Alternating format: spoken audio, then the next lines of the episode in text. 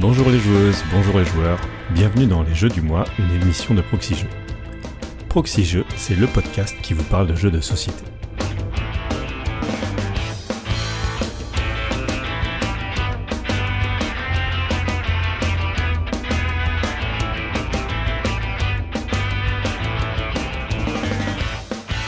Je suis Twin, et ce mois-ci dans les Jeux du mois, j'accueille quelqu'un pour faire un nouveau partenariat. Ce n'est pas Cyrus, ce n'est pas BenoFX, c'est quelqu'un qui est partout dans Proxy Jeux.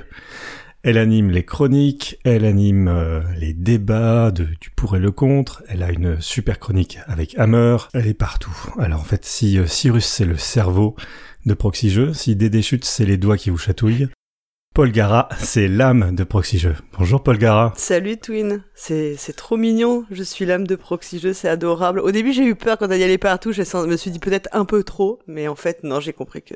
Heureusement que je suis là, voilà exactement, heureusement que je suis là. Bah écoute, ça me fait plaisir, c'est encore euh, une, une, un duo inédit. Oui, c'est la nouveauté de, de, cette année, on est plein à faire les jeux du mois, et donc euh, il y a des des duos comme ça euh, inédits qui vont euh, parler de jeux du mois. Et puis bien sûr, on va commencer par euh, remercier nos tipeurs qui nous soutiennent et grâce à qui on peut réaliser ce podcast. Un quart de nos tipeurs ou un cinquième ce mois-ci. Je pense que c'est un cinquième car il y aura cinq vendredis en avril. Alors un grand merci à JB Ramon, Tonion, la famille Blue pour son don nature, euh, JRMI, Vadri, Edenis, Lag78, François, Linux 1213, GXL78. Chacado, Austrasier, Monsieur Patate, le réseau des cafés ludiques hein, qui nous soutient toujours, Philippe Attali, Chris, Altaripa, Connie Sams, Rexou, Ladaline. Merci également à la Caverne du Gobelin qui est notre partenaire depuis plusieurs mois maintenant. La Caverne du Gobelin, ce sont trois boutiques à Nancy, Metz et Pont-à-Mousson, ainsi qu'un site. Et euh, chacun des sites a un café-jeu aussi, qui rouvrira bientôt, on l'espère, on croise les doigts. Ouais, on croise les doigts, parce que là ça commence à, faire un peu long, cette période. on ne compte plus les jours, là, ça on a du mal à y croire. Et on continue d'avoir l'espoir. Oui, exactement, voilà, il en faut. Euh, bah, avant d'attaquer les jeux du mois et donc de révéler les, jeux dont on va parler euh, tous les deux, on va faire un petit retour sur les commentaires de l'émission précédente. C'était une super émission. Ouais, super émission, magnifique, je dirais-je, euh, qui était présentée. Bah, avec, j'étais avec Cyrus, encore un duo inédit. Donc euh, Cyrus avait notamment présenté Shaman et on a eu quelques retours sur la configuration d'ailleurs de euh, la configuration nombre de joueurs à Shaman. Oui, on a un retour de Fred et un retour d'un culte savant qui ont eu la chance de pouvoir jouer à des versions à 5 joueurs et qui nous faisait le retour qu'à 5 joueurs, pour eux, ils avaient l'impression que les rôles d'ombre étaient un petit peu avantagés par rapport au, rôle des chamans. Mm. Toi, tu as joué aussi, euh, Twin, à Shaman? Euh, Oui, mais pas, à 5. Euh, moi aussi, c'était à, à 3 et à 4. Ok. Et t'avais les mêmes, euh, mêmes expériences que, que Cyrus, du coup? Ou le, tu peux dire que le président a dit n'importe quoi? Non, non, le, la parole du président est d'or. C'est un très bon jeu de pli, effectivement, et ça j'ai bien apprécié, euh, comme lui, la, la multiplicité des, des effets, euh, les artefacts, euh, celui qui, qui remporte le pli, celui qui a mis le plus petit, tout ça, c'est super sympa. Et d'ailleurs, tu avais fait toi-même un commentaire, parce que tu, on sait que tu es euh, le commentateur le plus assidu de, de Proxy Jeux, et tu nous avais, tu nous expliquais qu'il y avait un petit clin d'œil aussi dans dans Shamans, dans les règles du jeu, parce que Cyrus l'a expliqué, le premier thème qui avait été choisi, c'était un thème Blade Runner, la reprise en fait, donc euh, des personnages de Blade Runner qui étaient dans les règles du jeu en fait, euh, au lieu d'avoir, je sais pas moi, Martin, Leslie et puis Nicolas, c'était les noms des personnages de Blade Runner euh, qui avait été utilisé dans euh, les, exemples de joueurs, c'est ça? Oui, c'est ça. Et j'ai pas du tout euh, raté une occasion d'étaler ma science devant tout le monde. Mais t'as bien raison, mais il faut jamais rater cette occasion-là. Attends, on sait jamais quand elle se représentera. Faut pas la louper. On avait aussi euh, parlé de, de Magnificent, donc ça c'était le jeu que j'avais présenté. Et euh, j'avais dit que j'avais adoré le travail de Martin Motet qui est donc euh, qui était l'illustrateur. Et tu tu avais complété aussi parce que je c'est vrai que j'avais pas retrouvé beaucoup d'entrées sur le coup ou de enfin comment dire de jeux qu'il avait illustré mais c'est vrai effectivement il a aussi illustré Vampire la mascarade Vendetta avec une mhm. direction artistique, bah, tu le disais, qui était aussi très affirmée original et classe du coup et c'est vrai que du coup je suis allée revérifier regarder par de mes propres yeux et c'est assez magnifique Et puis, euh, je crois qu'on avait aussi quelqu'un qui nous avait dit qu'il avait, c'était l'illustrateur de Death Wagger. Donc, je, je sais pas si tu vois ce que c'est. C'est un jeu de cartes, euh, je crois, euh, un peu de pli. Enfin, j'en ai pas, qui est sorti il y a pas longtemps. Je sais qu'il a été présenté euh, dans le Défaussé. Et là aussi, on a des, des comment dire, des, des illustrations assez, euh, assez cool. Ouais, je, je connais pas ce jeu, mais effectivement, les, les illustrations sont super. Ouais. Et puis, est-ce qu'on peut dire en, en conclusion de ces commentaires, qui n'étaient pas si nombreux, Oh oui. que euh, le meilleur commentaire va à Gerny Lolo, puisqu'il a dit la pro qu'il n'était pas trop intéressé par The Magnificent, même si la Proxy Team est absolument magnifique. Moi, je pense que ça... Meilleur commentaire sur ouais, sur l'échelle de Twin, exactement. 20. Merci, Gerny Lolo. Ouais, merci beaucoup, ça fait plaisir de lire ça. Ça, ça nous rebooste.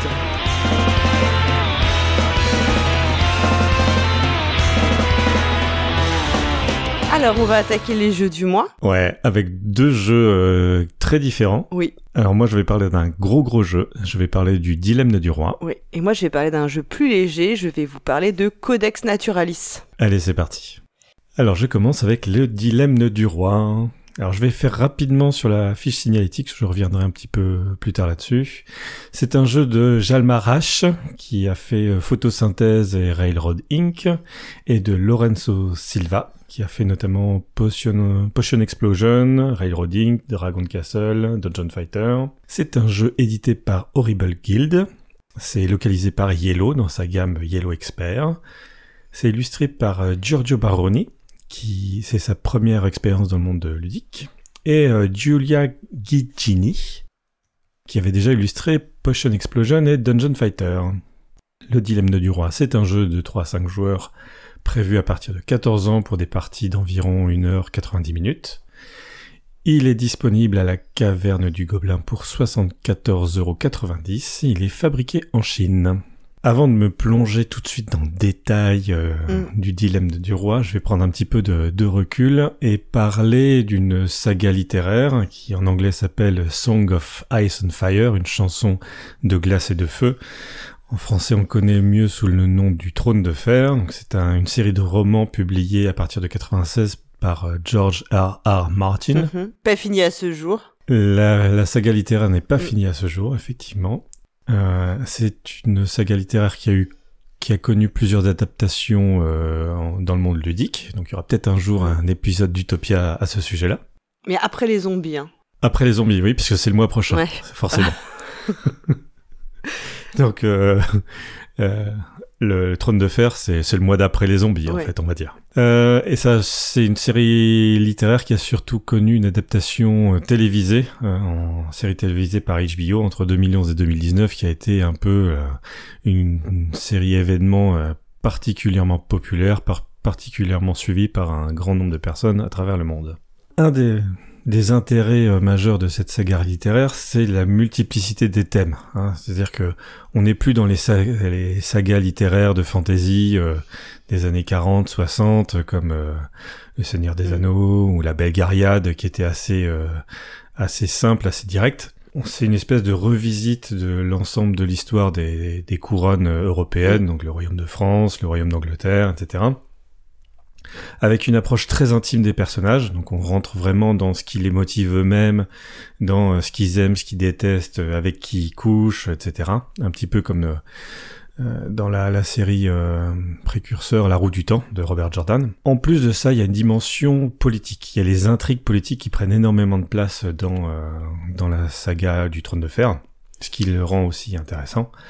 C'est-à-dire qu'on va comme ça voir des familles aristocratiques ou des grands commis de l'État qui vont afficher vouloir influencer euh, la politique euh, d'un royaume, euh, tout en sachant qu'ils essayent aussi d'avancer leur propre pion et puis de gagner de l'argent pour leur propre leur propre maison ou leur propre famille. Donc voilà, il y a toujours cette, cette tension qui est intéressante dans la narration. Effectivement, il y a des gens qui vont dire l'esclavage c'est mal, mais en fait c'est pour euh, gagner de l'argent eux-mêmes. Et on dira ah non mais il faudrait qu'on distribue du pain euh, aux pauvres, mais c'est parce que c'est eux qui ont le monopole sur tout ce qui est la farine, donc ils vont faire un, gros jackpot là-dessus. Le dilemme du roi, ça va mettre en place cette dimension euh, hypocrite et politique.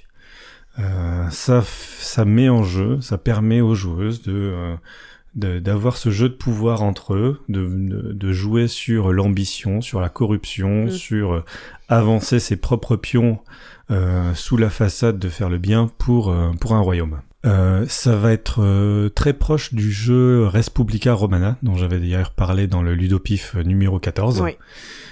Euh, qui est un jeu voilà politique où euh, les joueuses incarnent les, les, grandes familles de sénateurs euh, de la République romaine et où tout le monde est hypocrite, tout le monde est corrompu, c'est la base, c'est comme ça et c'est historiquement assez assez assez représentatif. Et le dilemme du roi s'inscrit voilà dans cette lignée de, jeu où, euh, d'une manière assez cathartique, hein, on, peut être euh, soi-même le pourri de l'histoire. On peut euh, s'afficher avec des, ambitions nobles pour le bien commun, mais en fait, ce qu'on veut, c'est récupérer du pognon et marier ses héritiers à des gens très très riches. Tu sais si, euh, si l'idée c'était vraiment de faire euh, de l'ornier du côté de Game of Thrones ou bien c'est aussi où ils ont pas eu la licence ou ils ont pas cherché à l'avoir, euh, un peu comme on a dit que Oriflamme aussi était très falouchait beaucoup sur le monde de Game of Thrones. C'est amusant quand même que ce soit un, un univers qui, enfin, on trouve des espèces de dérivés qui ne qui ne disent pas leur nom publiquement.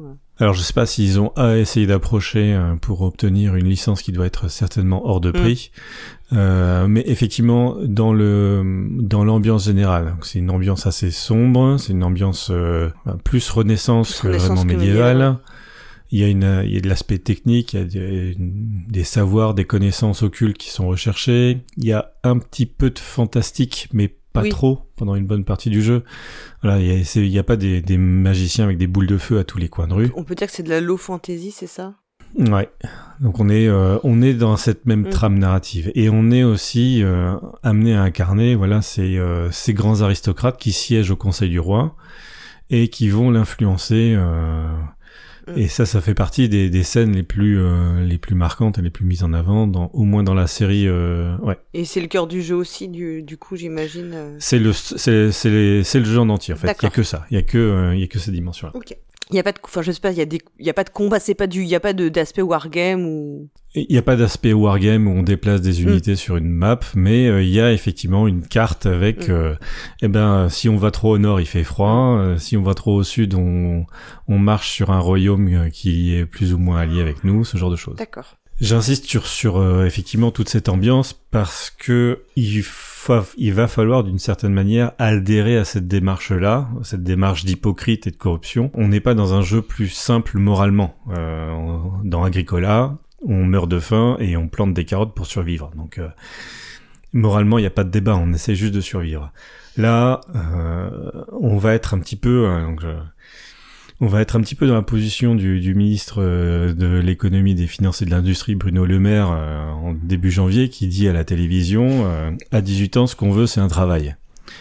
C'est une chose horrible à dire. À 18 ans, on veut pas avoir un travail. À 18 ans, on veut faire du surf, on veut faire des études d'histoire, on veut s'amuser avec ses potes. voilà, on veut du sexe, je sais pas ce qu'on veut, on veut plein de choses. Dire comme ça. Une le permis aussi souvent. on veut un permis. Mais on veut pas un travail. Hein. D'ailleurs, Bruno Le Maire, lui, il a commencé à travailler, il avait 28-30 ans, il a fait des très longues études. Mais s'il le dit, euh, s'il dit cette chose horrible et vide de sens, c'est parce que, ben, s'il veut continuer à bénéficier de la proximité des gens très très riches avec qui il côtoie, il faut qu'il dise ce genre de choses. S'il veut espérer marier ses descendants à des héritiers de euh, très grosses fortunes, il faut qu'il dise ce genre de choses.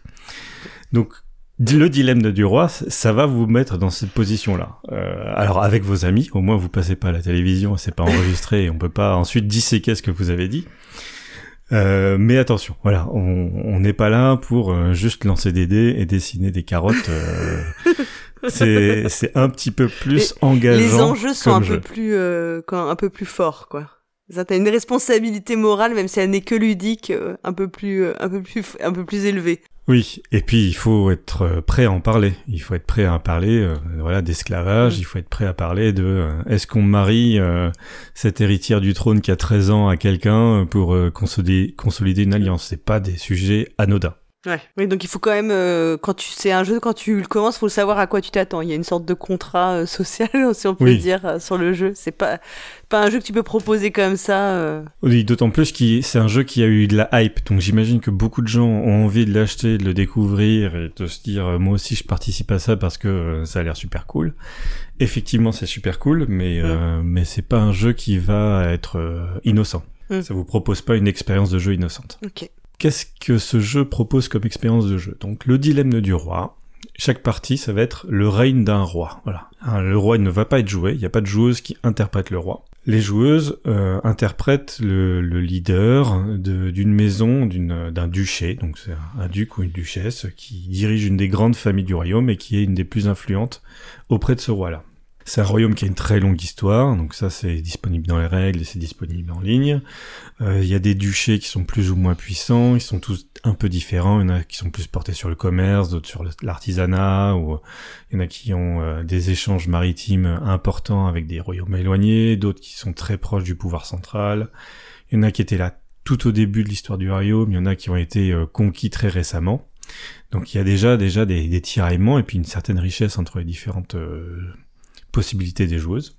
Une partie, ça va être le règne d'un roi. Donc il y a un nouveau roi qui arrive, ouais, bravo, c'est génial tout ça. Et pendant les euh, 5, 10 ou 40 ans qu'il va régner, il va arriver certaines, certains dilemmes, certaines situations problématiques dans l'histoire du royaume. Donc vous allez pas vous gérer euh, le truc, alors est-ce qu'il faut qu'on augmente de 5% le prix du vin ou ce genre de choses? Non. Euh, on va vous demander d'interagir sur euh, voilà, il y a des commerçants qui voudraient bien réintroduire l'esclavage dans le royaume. Alors, euh, on les autorise ou pas? Il y a un agitateur politique qui commence à se secouer. Alors, euh, on envoie l'armée ou pas? Il y a peut-être des recherches archéologiques qui permettraient d'obtenir des informations sur euh, quelle est la, source de la royauté ou comment est-ce que notre royaume a été conçu il y a plusieurs centaines d'années. Est-ce qu'on finance cette recherche archéologique ou pas? Donc le jeu, ça va être ça. Ça va être, on va vous apporter des questions compliquées sur l'avenir du royaume et, on, et les, les joueuses vont voter. Est-ce qu'on le fait ou pas? Et ça, euh, comme dans un petit jeu de smartphone qui s'appelle Reigns, ça va influencer sur cinq euh, euh, ressources du royaume. Donc il y a l'influence et Mhm. l'autorité, à quel point on reconnaît que euh, on a un État central qui est fort, la prospérité, est-ce qu'il y a plein de ressources de luxe pour les riches ou pas? Le moral, est-ce que les gens sont plutôt heureux de leurs conditions? Le bien-être, est-ce que les gens ont un toit euh, sur euh, au-dessus de la tête et suffisamment de pain et d'eau pour ne pas tomber malade? Et la connaissance, est-ce que euh, voilà, est-ce que j'ai des artistes et des scientifiques qui essayent de faire avancer le schmilblick? Et on pourrait se dire bon ben voilà, euh, comment est-ce qu'on va voter par rapport à ces, à ces différents dilemmes, à ces différents enjeux? En fait, chaque joueuse, qui a la responsabilité d'un duché et de la famille régnante sur ce duché, va avoir des objectifs à long terme assez ambigus. Assez ambigu, c'est euh, ça serait bien un jour de découvrir un nouveau continent. Alors on sait pas du tout comment est-ce que ça va se réaliser, mais euh, Mm. on vous donne cette information-là et c'est l'information unique et c'est l'objectif unique de cette maison-là. D'accord. C'est l'objectif pour la partie ou sur le, quand tu dis long terme, plusieurs parties? Long terme, c'est plusieurs parties.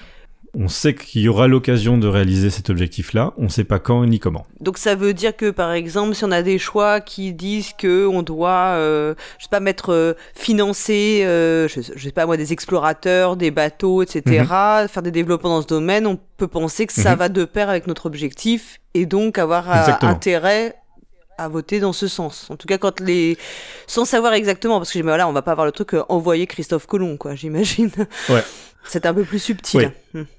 C'est subtil et c'est ambigu. Mm. C'est-à-dire que ce sera jamais écrit noir sur Mm. blanc, mais effectivement, la maison qui veut euh, découvrir un nouveau continent, à chaque fois qu'il y a des explorateurs ou des mecs qui veulent euh, faire de l'astronomie, euh, Donc t'as un peu de une part d'interprétation qui est laissée au- à la joueuse sur Ouais.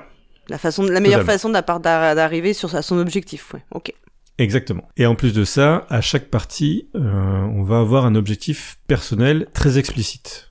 C'est-à-dire, ça va être par exemple accumuler le plus d'argent possible, ou euh, faire en sorte que euh, pour les cinq ressources, il n'y en ait ni trop ni trop peu, comme ça tout le monde est à peu près satisfait, ou au contraire, il faut que euh, tout soit au maximum parce qu'on veut euh, exalter la puissance du royaume. Et ça, c'est très explicite et ça vous va rapporter des points de victoire à la fin de chaque partie. Ok. On va être un petit peu tiraillé comme ça. Sur des objectifs long terme ambigus et des objectifs court terme explicites. Et les objectifs court terme explicites vont changer à chaque partie. Donc c'est pas parce qu'une fois je vais essayer de maximiser euh, mon, revenu financier que la partie d'après je vais avoir les mêmes objectifs.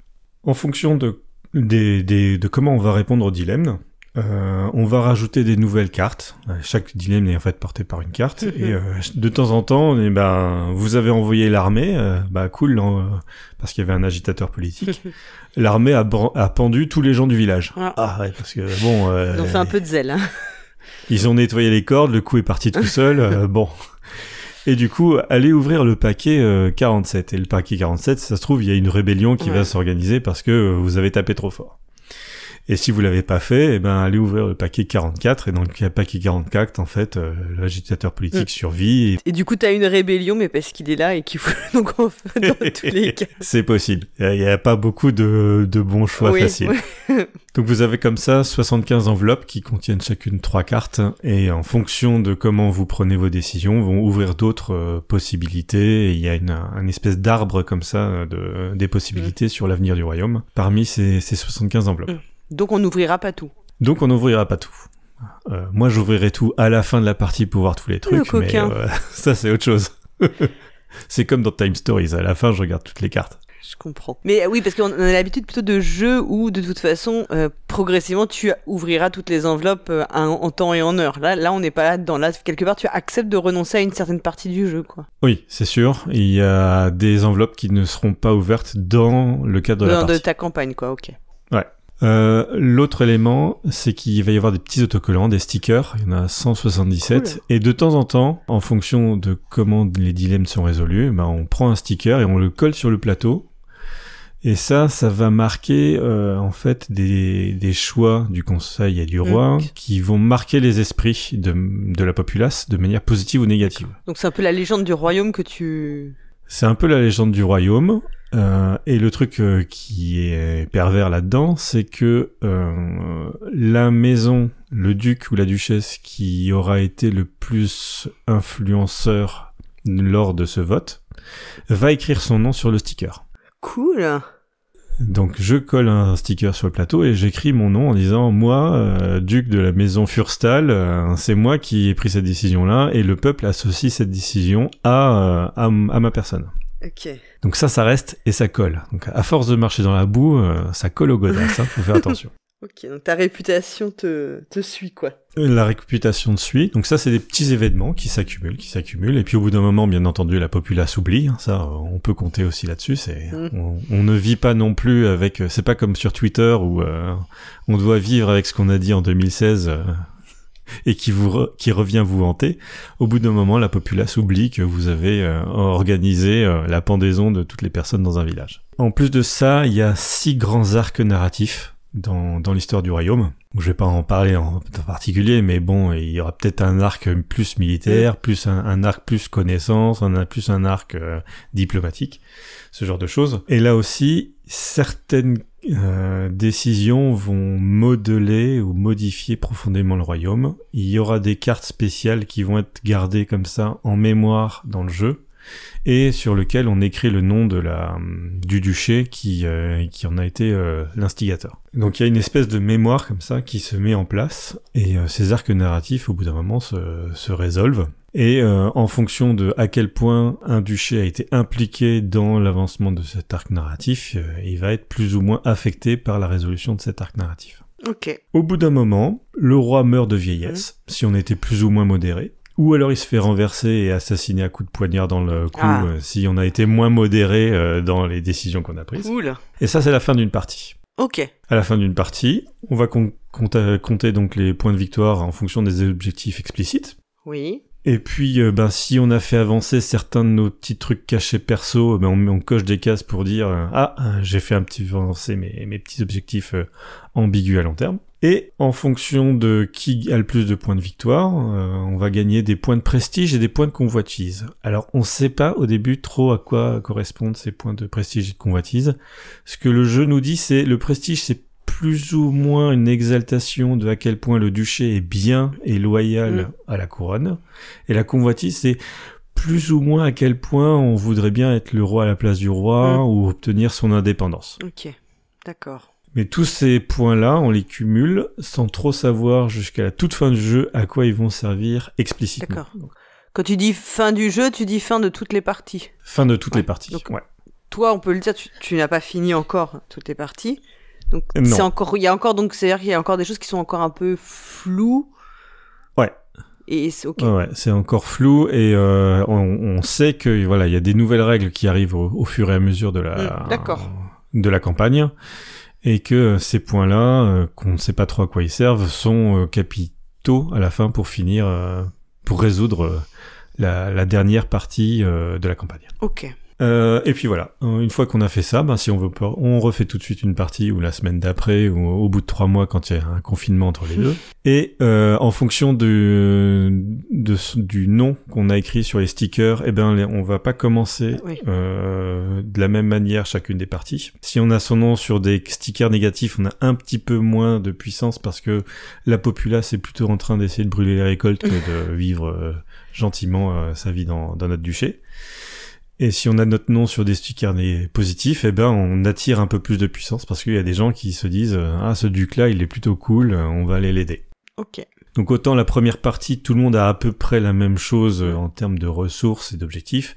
Dès la deuxième partie en fait on se retrouve à se dire alors moi j'ai vraiment trop euh, trop tapé dans le euh, les ressources de luxe, ça c'est vu, euh, donc il faudrait plutôt que je sois euh, du côté de la populace pour cette prochaine partie. euh, Oui. T'essayes de rééquilibrer tout le temps euh, tes actions euh, précédentes par les nouvelles actions et ainsi de suite. Ouais. Ok. Avec l'avantage, tu, tu peux dire à tes collègues, écoutez, euh, j'étais un pourri la partie d'avant, mais c'était parce que mon objectif euh, explicite, il me demandait d'être pourri. Là, non, non, faites-moi confiance, Je euh, je ne suis plus la même personne. J'ai euh, changé. J'ai changé. votez pour Ah, moi, etc., etc. Et donc, le- la campagne dure à peu près entre 15 à 18 parties. Ça, c'est un peu les, les ordres de grandeur qui sont donnés. Une partie, c'est combien de temps à peu, à peu près? C'est une c'est plutôt une heure. Une bonne heure. Ok. Ouais. Ça peut dérailler et, et faire que 30 ou 40 minutes quand... Le euh, roi est vite massacré. Ça, ça peut être un peu plus long quand il y a beaucoup de décisions euh, pénibles à prendre et que euh, et qu'on arrive à maintenir le roi sur son trône euh, assez longtemps. D'accord. Oui, donc c'est quand même un bon format quoi de jeu. Ouais, c'est un gros format de jeu. On peut faire donc plusieurs parties dans la même après-midi ou la même soirée. Oui. On peut donc faire plusieurs règnes dans la même après-midi ou la même soirée. Ça, c'est possible. C'est déconseillé de trop faire d'affilée. Oui. Un peu comme dans le septième continent, c'est bien écrit dans les règles. Prenez le temps C'est comme avec les écrans, faut faire des pauses toutes les, toutes les deux ou l'autoroute, faut faire des pauses toutes les deux heures. C'est ça. Là, c'est toutes les toutes les trois parties. euh, prenez une semaine ou deux pour. Faut vous euh, remettre de vos de quand vous avez décidé de cramer euh, tout un village. ouais, de comment votre époux ou votre épouse vous a poignardé, poignardé dans le dos sur la der- le dernier vote Voilà. et que vous avez fini avec une main devant, une main derrière. c'est vraiment donc un, un jeu, un jeu politique. Hein, C'est-à-dire, euh, c'est pas un, un jeu qui va faire une simulation politique Ouais. comme euh, Twilight Struggle oui, ou Pax oui, Pamir. oui. Non, là, t'es vraiment, c'est le, la mécanique du jeu, c'est l'argumentation politique, en fait. Ouais, on est un pourri, on est un politicien, ou alors on est peut-être même un, un- un- quelqu'un qui y croit et qui veut vraiment faire avancer les choses, Mm. sauf que personne vous croit, Ouais. hein, forcément, puisque vous, vous traînez avec les hypocrites et les corrompus. J'imagine que tu peux pas reprendre, prendre une euh, campagne en cours de jeu. Si, si, c'est tout à fait possible. Tu peux même... euh, si quelqu'un est là juste pour un après-midi, il peut très bien récupérer un duché, jouer quelques parties avec les autres et Mm. Ouais. puis repartir. Alors, il, il aura pas aura- le même investissement. Mais euh, il pourra mettre les pieds dans le plat, il pourra faire dérailler deux trois trucs euh, et repartir. Ok. C'est tout à fait possible. Donc voilà, on est plus dans les jeux comme Res Publica Romana, Secret Hitler, euh, l'âge de la Renaissance. Voilà, ces jeux qui euh, Mm. vous mettent en position de, de puissance, Mm. hein, comme euh, Et, et, comme Lorenzo le Magnifique. et du coup, qui repose beaucoup sur la parole. Ça va beaucoup reposer sur la parole, sur les échanges. La discussion, l'argument. Hmm. On n'est pas dans, dans la manipulation. D'accord. C'est-à-dire que euh, on est vraiment des on est des pourris quoi. Donc euh, il y a un vote qui part euh, parce que voilà quelqu'un veut abolir l'esclavage. Moi j'en ai rien à caguer. Mes objectifs m'intéressent pas. J'ai pas de position morale là-dessus. Tu veux que je vote pour toi? Ben combien est-ce que tu me payes quoi? D'accord, ouais. Donc on peut corrompre, ouais. On peut corrompre, donc il y a un système comme ça pour dire, bah écoute, je te file temps et tu votes dans ce sens-là. Et euh, donc il n'y a pas de, de, dimension vraiment manipulatoire, enfin manu de, de, manipulation euh, psychologique comme dans diplomatie. On n'est pas vraiment là pour se mentir. C'est juste que on sait pas trop où on va, où on va. Euh, on veut tous gagner. Finalement, le cadre est peut-être assez flou pour que tu partes pas de billes en tête sur du bluff à la comme beaucoup de jeux identité cachée ou. Mm finalement c'est trop flou en fait. Tout ce que tu as à faire est tellement nébuleux au début que tu te laisses un peu porter. Enfin, tu peux pas être dans cette démarche-là finalement. Tu, tu sais pas exactement où tu vas. Donc, euh. Et puis on, on sait qu'on va pas passer non plus 18 euh, parties à être tout seul dans son coin, à être le pourri, oui. euh, à qui personne ne veut parler. Euh, au bout d'un moment, t'as aussi envie de participer. Ouais. Et puis euh, c'est pas parce que effectivement euh, t'as une position très marquée sur l'esclavage vis-à-vis de ton objectif à long terme que sur les autres sujets de diplomatie ou d'alliance ou de recherche technologique, tu peux pas trouver des points de, des points d'accord avec les autres les autres joueuses. D'accord, très bien. D'ailleurs, ça fait partie des, des points positifs, c'est la multiplicité des sujets qu'on aborde. Donc il va y avoir, c'est des sujets économiques, de puissance, les mariages, un peu de magie, un peu de fantastique comme mm. ça, sans trop le dire, de la diplomatie, euh, à quel point euh, les familles régnantes sont légitimes ou pas. Mm. Donc, oui, il y a la volonté de créer un univers euh, global, complet et non manichéen, en tout cas.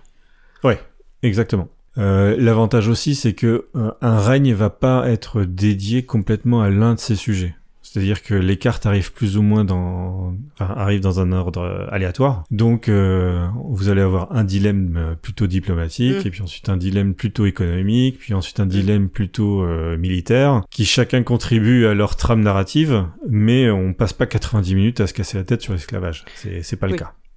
Et ça, c'est plutôt bien aussi. C'est pas non plus. Oui, c'est pas euh, lourd. T'as pas de lourdeur, enfin, la lourdeur que t'aurais dans la vraie vie, en fait. Où t'as un sujet type le confinement qui occupe tout l'espace, quoi. ouais, tu peux dire, ah, enfin, un petit agitateur local, là, c'est plus simple. Ça va nous changer. Envoyons-y l'armée. Ça va nous changer des trucs de, alors si je marie machin bidule, alors ceci, alors cela. Il y a une très très bonne production. Les cartes sont toutes illustrées. Comme on, l'a déjà dit, c'est plutôt dans un style euh, voilà Game of Thrones, un truc un peu euh, un peu triste, un peu gris, un... peu réaliste quoi. Assez réaliste, ouais, effectivement. Et il y a pas mal déjà d'informations sur euh, d'où vient ce royaume-là, ses, origines antiques, comment comment il regarde le passé. Toutes ces informations-là sont importantes parce que il va falloir prendre certaines décisions par rapport à ça. Est-ce que je suis vraiment intéressé par ce sujet-là ou pas? Ça, c'est disponible en ligne dans les règles. Donc, le, livret de règles est, et il fait quoi? 30 euh, il fait 48 ouais, pages. Dire, oui, plus de 40 pages. Il fait 48 pages, mais il y a comme ça à peu près 12 pages qui sont consacrées à euh, l'univers, au royaume et à son histoire. C'est pas euh, tous les joueurs ont pas besoin de lire les 48 pages. Tu peux avoir un gardien ah des règles qui, enfin, qui passe le flambeau aux autres ou c'est vraiment indispensable si tu veux te lancer dans la partie campagne, enfin vraiment dans l'esprit campagne de que tout le monde ait lu le lore complet. Ah bah c'est comme les ministres, hein. il y en a qui savent de quoi ils parlent et il y en a mmh. qui s'en contrefichent. Et donc euh, c'est possible, euh, tu peux avoir des gens à la table qui disent non non mais c'est super important, c'est écrit page 47. Et puis il y en a qui disent euh, ouais non mais moi ce que je veux c'est du pognon tout de suite et maintenant. Donc combien tu me payes? D'accord. Donc voilà, c'est à mon avis sympa de l'avoir lu. C'est pas obligatoire. Vous pouvez vous pouvez jouer comme dans la vraie vie à ce genre de choses. ok. Alors bien sûr c'est jouable normalement qu'une fois, hein, comme euh, tous ces jeux euh, qu'on dit euh, qu'on dit legacy. Voilà, il y a une histoire qui, qui, va être déroulée. je vois pas trop comment on peut rejouer cette partie-là. Il y a rien qui vous en empêche, mais quand on sait à peu près où, vont les principaux arcs narratifs.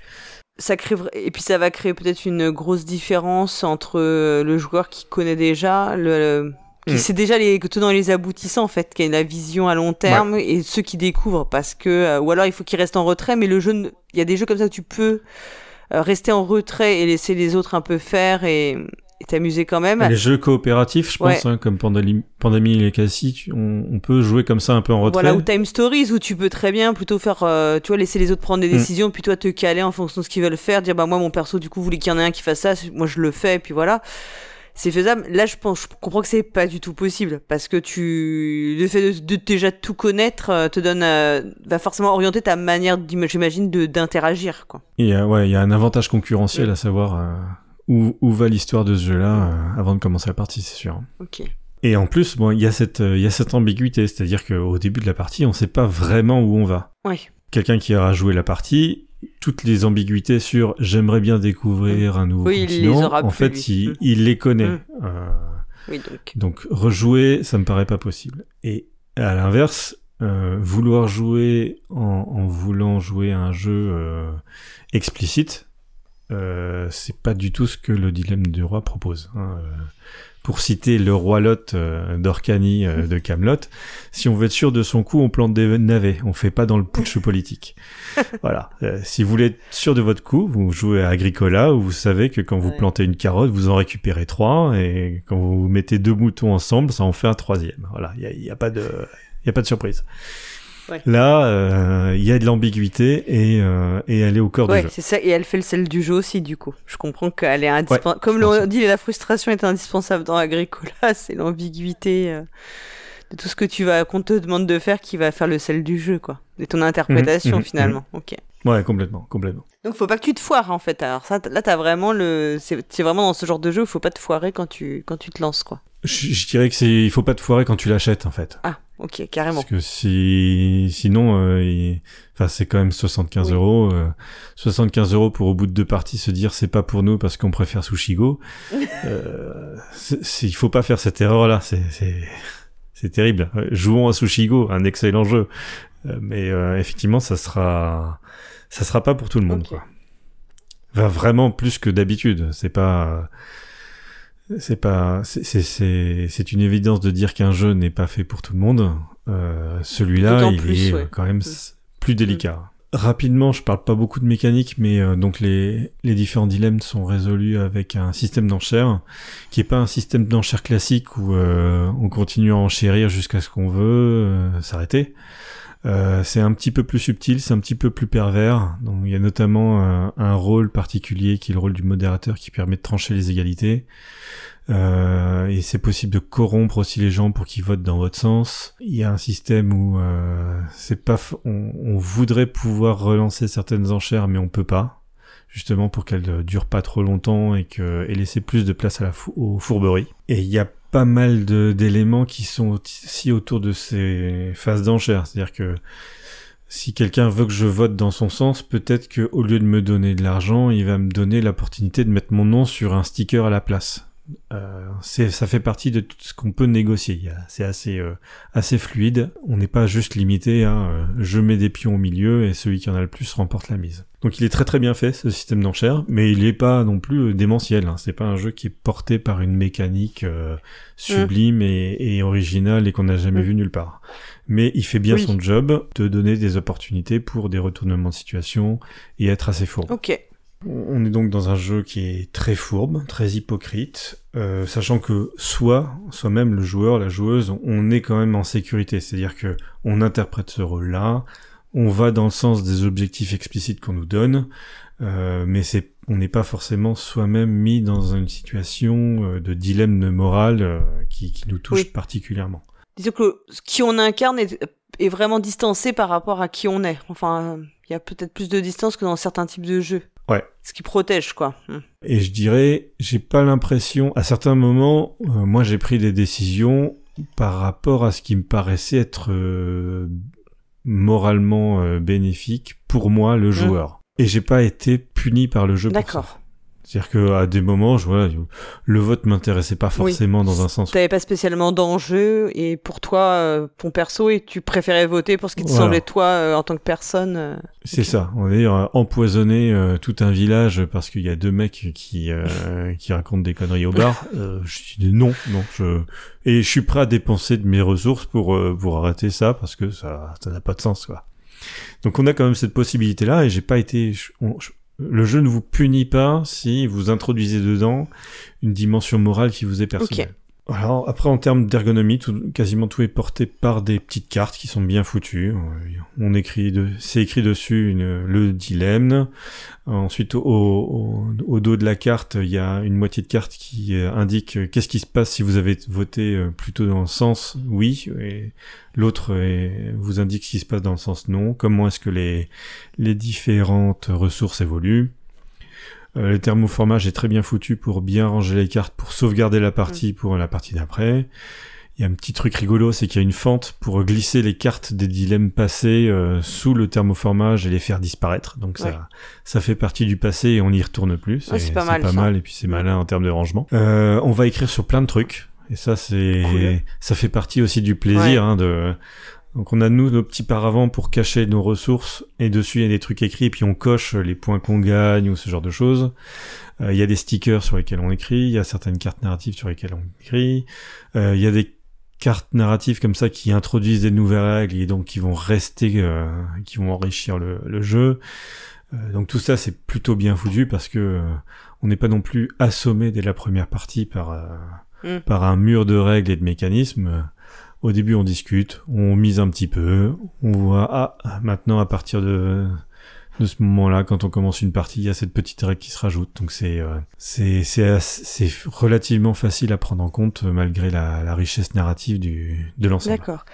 Et de fait, je comprends que quand tu reprends ta partie, t'as as joué, t'as laissé, t'as attendu ta semaine là de de pause. tu reprends ton. C'est pas trop long de s'y remettre en fait, parce que parfois ça peut être ça qui est un peu euh, compliqué. C'est, tu vois, de, de retrouver où on en était, mm. retrouver sa sauvegarde en fait. Enfin. Euh, non, en fait c'est assez rapide parce qu'il y a très peu de choses à mettre en place pour ce qui est des, des jetons ressources euh, et des cartes. Donc c'est pas lourd à gérer. donc ça, ça va. Ouais. Euh, et il y a un code euh, sur les cartes, c'est-à-dire que toutes les cartes euh, de l'histoire, enfin de la même enveloppe, vont se ressembler avec un petit symbole dessus. Donc au moment où on la tire, on se dit ah oui c'est vrai. Alors ça c'est c'est les, les, cartes de on a brûlé le village et donc les gens sont pas contents. Ouais, ok. Donc ça revient assez rapidement, même si effectivement humainement il y a une partie de des, des détails qu'on va qu'on va oublier d'une partie à l'autre. Ok. Je conseille aussi d'aller voir les vidéos de Board Game Guru. Donc c'est un Canadien là, qui a toute une série de, de bars à jeux à Vancouver, Toronto et je sais plus où. Et qui a deux vidéos qui sont super bien explicites sur... Il y en a une qui est consacrée au matériel en disant ça c'est les pions ci, ça c'est les pions ça. Donc ça permet de, bien faire le tri. Et une autre qui dit comment on met le jeu en route et comment on fonctionne les enchères. Donc du coup, en plus de la lecture euh, du jeu, c'est pas mm. mal de voir un, mec qui déplace les pions et qui dit euh, voilà, on fait comme ci, on fait comme ça. Ça te permet de euh, visualiser un peu ce qu'on. Ouais. Ça c'est c'est vraiment très utile. C'est vraiment enfin pour ce genre de truc où on n'a pas vraiment envie de, de se mm. replonger dans les règles pendant toute la première partie. Je comprends que le livret de règles il est assez épais, c'est ce que tu as dit. Il y a beaucoup sur le lore, mais je comprends que les règles en elles-mêmes sont assez hmm, simple. Enfin, de toute façon, elles, sont relativement simples, très procédurales. C'est-à-dire, au début de la partie, une partie, vous faites ci, vous faites ça. S'il y a ça, alors vous faites mm. ça. Si vous il y a ça, alors vous faites ça. La première lecture est insupportable. C'est un manuel. C'est plus un manuel d'utilisation. Tu vois, c'est pas manuel technique de machine Non, mais c'est pas un peu comme il y a des jeux où tu sais, alors tu as le choix. On te dit, tu as le choix entre cinq actions. Alors dans chaque cinq actions, tu as le droit trois possibilités. Bon, ça c'est les jeux plus de gestion. ou voilà. Après, où, les où t'as les jeux à la, tu sais, Aurore Arkham où t'as deux livrets. Euh, un, mm, voilà, mm. un si tu dis pour t'accepter de faire des erreurs de règles et l'autre si t'es vraiment un puriste. Et je pense que je comprends que le jeu, le but c'est quand même beaucoup d'être immergé. Et pour l'immersion, on sait qu'il faut pas que les règles soient trop lourdes. Enfin, j'imagine qu'il faut que ça reste assez, euh, oui, comme je dis manuel parce que c'est vraiment voilà, il y a, y a telle et telle étape à faire pour les votes et puis voilà, on les on les déroule et on se pose pas trop de questions métaphysiques. Euh. La première partie a été un peu plus pénible de ce point de vue-là parce qu'on on a fait des allers-retours mm. dans le livre de règles. Euh, le début de la deuxième partie, ben on avait eu euh, le temps, une semaine, de se dire ah ben on a mal lu telle règle, il fallait faire ci, il fallait faire ça. Et, et ensuite, comme il y a finalement peu de mécanique, tu prends, pli, tu prends le bah, ça roule quoi. C'est rassurant hein, parce que euh, sinon c'est un, sinon ça te sort du jeu complètement. Enfin, pour ce type de jeu, je pense. Ouais. Et puis on, on, part pour 20 heures de jeu, quoi. Donc c'est quand même pas. Enfin, c'est comme une partie de du septième continent. C'est-à-dire que si on se rend compte au bout de Ouais. de deux heures que c'est pénible, euh, bah, ça va être pénible pendant 20 heures. Donc c'est il y a, il y a vraiment un intérêt à euh, à, à, s- à se renseigner, en- soit en tant que consommateur ou client ou joueur. Mm. euh, avant de se lancer là-dedans, parce que euh, Ouais, il y a de l'investissement, ouais, c'est ce que tu disais. ouais, Mm. ça, ça risque de plus piquer que si on se plante quand on achète euh, Picomino ou Sushigo, quoi. Voilà. Forcément, ouais. D'excellents jeux eux-mêmes. Oui, hein, par ailleurs, hein, mais pas, exactement le même, euh, le même délire, quoi. De, de tous ces éléments-là, je pense que vous avez compris, euh, chers auditrices et auditeurs, que c'est plutôt pour des gens curieux, des gens qui arrivent à gérer des informations euh, ambiguës et, et souvent contradictoires. C'est assez adulte hein, quand même comme, euh, comme ambiance. Ouais. Il y a de la violence, il y a des assassinats. Hein, c'est pas juste des meurtres euh, ou des accidents qui font tuer des gens. C'est il y a des assassinats. Euh, on va parler de misogynie, on va parler euh, d'esclavage. C'est c'est un contexte qui est difficile. hein, et il y a quelques illustrations qui sont d'ailleurs assez euh, assez dégueu là-dessus. Ah oui? Ouais. Ah bah oui, parce que quand on assassine un mec, euh, et, et ça, ça peut tâcher. Hein, je, je vous l'ai dit, quand on marche dans la boue, euh, il y, a, il y a une partie qui colle à vos godasses. hein. Ah, il y a. Donc on est euh, voilà, il y a, y a une recommandation à partir de 14 ans, c'est pas c'est pas déconnant. C'est pas déconnant. Bon, J'imagine que on peut euh, plus jeune, moi je le recommanderais pas pour euh, tout un tas de raisons. Même si voilà, on, on est assez détaché euh, de ce qui se passe dans le jeu par rapport à sa propre personne, ça c'est moins simple quand on a euh, 12 Mm, ans, oui, oui, j'imagine, de voter pour ou contre euh, l'assassinat politique d'un opposant ou d'une opposante qui a rien fait de mal que d'être pas d'accord avec euh, la manière dont les richesses se répartissent aujourd'hui dans le royaume. mais est-ce qu'il y a des trucs euh, glauques comme dans euh, Game of Thrones ou c'est- pas dans le- c'est pas au, au niveau de glauquerie et de voilà, racolage tu vois, oui, je veux dire des de trucs la un peu série télé. gratuits, voilà, comme torture Ouais. excessive, inceste, Hmm. pédophilie, ce genre de choses, parce que, enfin voilà. Je, je dirais pas que il y a, il y a une petite différence, enfin je trouve entre ce qui est de l'assassinat politique, bon qui est dégueulasse, mais avec les trucs où c'est en plus il y a une forme de gratu, enfin, tu vois de comment dire de complaisance un peu et dans le dans le racolage. Non, il y a pas il y a pas cette dimension perverse. qu'on pouvait euh, déplorer dans la série télé quand même euh, largement. Ouais, ouais, ouais. Il y a, il y a pas il y a pas de nichon gratuit, il y a pas de Hmm.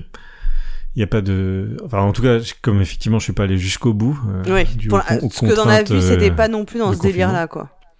Mais on n'est pas dans ce délire là mais euh, mais effectivement on parle de sujets qui sont pas qui Ouais, sont pas qui neutres. sont, qui sont Mm, adultes. mm, Oui, vraiment adultes, quoi. Et encore, moi, moi parfois, j'ai du, tout le monde sait que j'ai du mal, donc. Il y a aussi, et voilà, j'insiste beaucoup là-dessus parce que il y a, il y a des retours hein, qui, qui sont faits de gens qui ont commencé à jouer à ça et qui sont pas intéressés. Alors, il y a des gens qui sont effectivement pas rentrés dans le délire euh, politique, hypocrite, euh, corrompu. Et puis il y a des gens qui sont vraiment gênés par l'absence de, de certains éléments, euh, par ces éléments d'ambiguïté. Hmm. C'est-à-dire, euh, ils se disent, bah, j'ai un dilemme qui arrive, je sais pas comment voter, et puis on est cinq et on sait pas comment voter, donc on vote pas parce qu'on s'en fout. Et voilà, comme c'est pas écrit sur la carte, euh, tu vas gagner deux carottes euh, et tu vas pouvoir faire euh, un troisième bouton si t'en mets deux dans le même enclos, qui du coup euh, sont moins engagés dans le jeu et pour qui l'expérience est extrêmement plate. Donc euh, Mm. cette dimension voilà d'ambiguïté, elle est elle est pas neutre non plus dans le, le choix de se lancer dans ce jeu-là. Ok. Euh, c'est jouable de 3 à 5, donc 2 effectivement c'est pas jouable, hein, parce que, euh, sinon euh, c'est c'est très compliqué de faire ces jeux de ces jeux de pouvoir entre euh, à plusieurs. C'est jouable à 6, il y a plusieurs exemples de personnes qui ont joué à 6 parce qu'effectivement c'est possible. Euh, on peut jouer qu'une partie de, de la campagne. Euh, on peut jouer que au début ou que à la fin. On sera moins puissant et moins engagé, mais c'est possible. Ouais. Et nous, on joue euh, à 5, mais seulement avec 4, quatre duchés. Donc il y a deux personnes qui alternent euh, et qui viennent une, une fois sur deux, pour des raisons de disponibilité, de confinement, de tout ça. Et ça marche bien. Et ça marche bien, ça marche bien. Ouais, ouais, ça c'est c'est plutôt aussi un bon un bon point, c'est-à-dire qu'on peut se. Alors ils se filent des notes, hein, ils ont leur petit réseau WhatsApp euh, sur lequel ils disent. euh, j'ai ordonné l'assassinat politique de machin et euh, tu feras attention parce que Twin il gagne trop d'influence sur euh, l'arc narratif bidule. D'accord. Il y en a un qui peut filer à l'autre le sale boulot Sympa, ça, c'est une bonne technique. Mais voilà, pour, pour un jeu de cette durée-là, c'est pas mal de, de pouvoir euh, voilà, se, se, se partager le boulot, ce qui est probablement plus compliqué à Pandemic Legacy, par exemple, pour, euh, pour le Oui. comparer à un autre jeu Legacy d'à peu près la même durée. D'accord, ok. Donc 4, ça, toi, 4, ça passe bien, quoi. Ouais, 4 ça passe bien. C'est y a, pas il y a pas de mauvaise enchère, il y a pas de mauvaise situation où euh, euh, souvent dans les jeux d'enchères quand on se retrouve à deux contre deux, on n'arrive pas à s'en sortir. Là, on peut quand même faire des fourberies. Euh, on peut aussi laisser tomber et laisser les trois autres ou deux autres euh, se, se battre sur une euh, sur une enchère. Il y a cette dis- cette disponibilité là, c'est c'est bien foutu. Ouais. Donc je pense que c'est 4, 5 les, les deux meilleurs euh, configs, non? Enfin, Ouais, je pense. Hmm. Et je, je pense même que 6 ça doit être plutôt une très bonne une très bonne six, tu dis, configuration. ouais. Ok. ouais ouais. J'aurais pensé que 5 c'était peut-être le... un chiffre impair, c'est peut-être ce qu'il y avait de mieux, mais.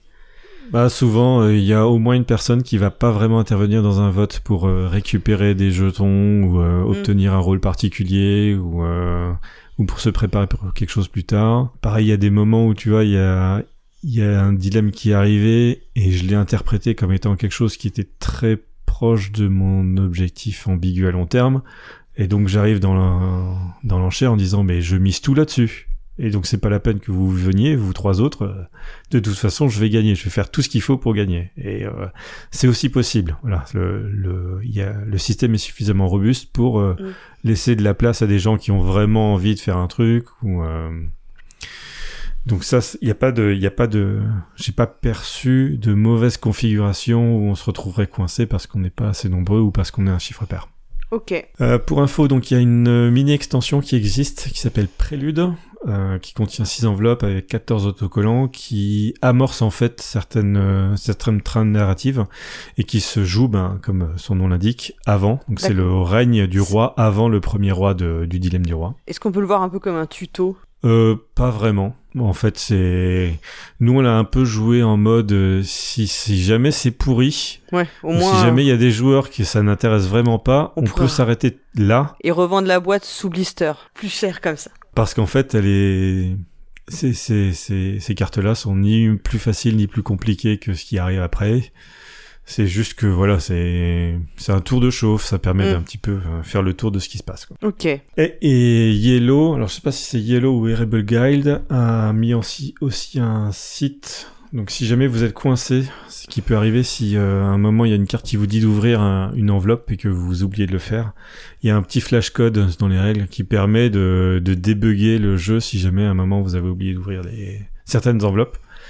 Donc ça c'est plutôt pas mal hein, d'avoir ce genre de, de filet de sécurité qui permet de dire ah oui alors vous avez ouvert l'enveloppe 44 mais je vois que vous avez ouvert ni l'enveloppe 52 ni la 59 ça veut dire qu'il y a y quelque chose que vous avez oublié. C'est très bien foutu. Ça c'est pas mal parce que c'est un peu le risque, hein, c'est que tu, tu rates un truc et puis qu'après ça, Ouais. ça te fout tout en l'air et tu t'en sortes plus, t'arrives pas à reprendre le fil correctement et tu t'en veux toute ta vie et, et voilà. Et ensuite, tu parles euh, plus aux gens tu après parles plus euh, aux gens, les gens de ta tête, tu n'as plus d'amis, tes amis votent tous contre toi et ton duché périclite et c'est la fin de, c'est la fin de ta maison. exact Je vais, je te pose une question parce que toi, tu, on, on le sait dans Proxy Jeux, tu Hmm. fais partie de ceux qui aiment beaucoup le jeu de rôle, qui le pratiquent. Est-ce que tu lui trouves euh, des liens avec le jeu de rôle ou pas? Non non c'est pas je la je catégoriserais pas ce jeu-là proche des jeux de rôle il y a un petit peu d'interprétation oui comme quand on fait semblant d'être euh, un paladin ou un druide Mhm. Mais c'est pas, on n'est pas obligé de déclamer, on n'est pas obligé de faire des belles phrases. On peut juste dire euh, euh, je vote dans tel sens ou Mm. euh, je dépense tant de cette pions pour faire ceci ou pour faire cela. Et il n'y a pas non plus, euh, voilà, de, de vraiment de, on gagne pas des niveaux, euh, Mm. sa maison gagne pas un nouveau pouvoir magique euh, tous les trois niveaux, ce genre de d'éléments euh, qui pourraient le rattacher au jeu de rôle. et ce qui se passe est de toute façon assez scripté, en fait. Je comprends. Oui, bien sûr. Donc, t'as pas de liberté, t'as pas plus de liberté que ça dans ce que tu. Non, tu, tu, tu décides si tu fous le feu à, à un village ou pas. Hmm. Mais si jamais euh, tu voulais faire complètement autre chose, genre euh, construire une statue en or à ton effigie, bah euh, tu peux pas le faire. C'est peut-être l'existence d'un d'un lore assez fou- riche qui rapproche peut-être plus du jeu de rôle, en fait. Oui, voilà, peut-être qu'on pourrait dire euh, ça fait partie de ces jeux de, de fantasy euh, où il y a euh, il y a des chevaliers, il y a des princesses, il y a des Mm. mariages politiques euh, il y a peut-être un dragon caché quelque part dans un marais, ce genre de choses, ouais. Ok. D'ailleurs, je sais pas si tu l'avais entendu, moi j'avais compris que l'univers il était créé par un universitaire. Je, je sais pas si j'ai bien compris ou pas. Euh, ça me dit rien, non. C'est un à part en fait hein, dans les auteurs euh, qui a vraiment inventé, je crois, enfin qui a vraiment mis en place l'univers, je crois. Mais euh, je... D'accord, j'ai pas vu ces, ces éléments-là. En tout cas, si vous avez la réponse, euh, je vous invite à intervenir dans, dans les commentaires. ouais. Le dilemme de- du roi, pour moi, c'est effectivement très très bien fait. C'est en termes de jeu politique. Euh, quelque part, ça peut remplacer Respublica Romana, qui est un ancien jeu, mais qui était assez euh, spécifique dans son, dans son monde. C'est vrai que c'est cher, c'est 75 euros. On va dire qu'il y en a pour 20 heures, à peu près 15 parties. Si vous jouez donc à 5, si j'arrive à faire des divisions encore, vous en avez à peu près pour euh, 1 euro par personne et par heure de jeu. Par rapport à Sushigo, c'est beaucoup plus cher, c'est évident. Il faut effectivement saluer le travail des deux traducteurs, donc euh, Mathieu Rivero et Julien Bétan. Bravo, c'est extraordinaire.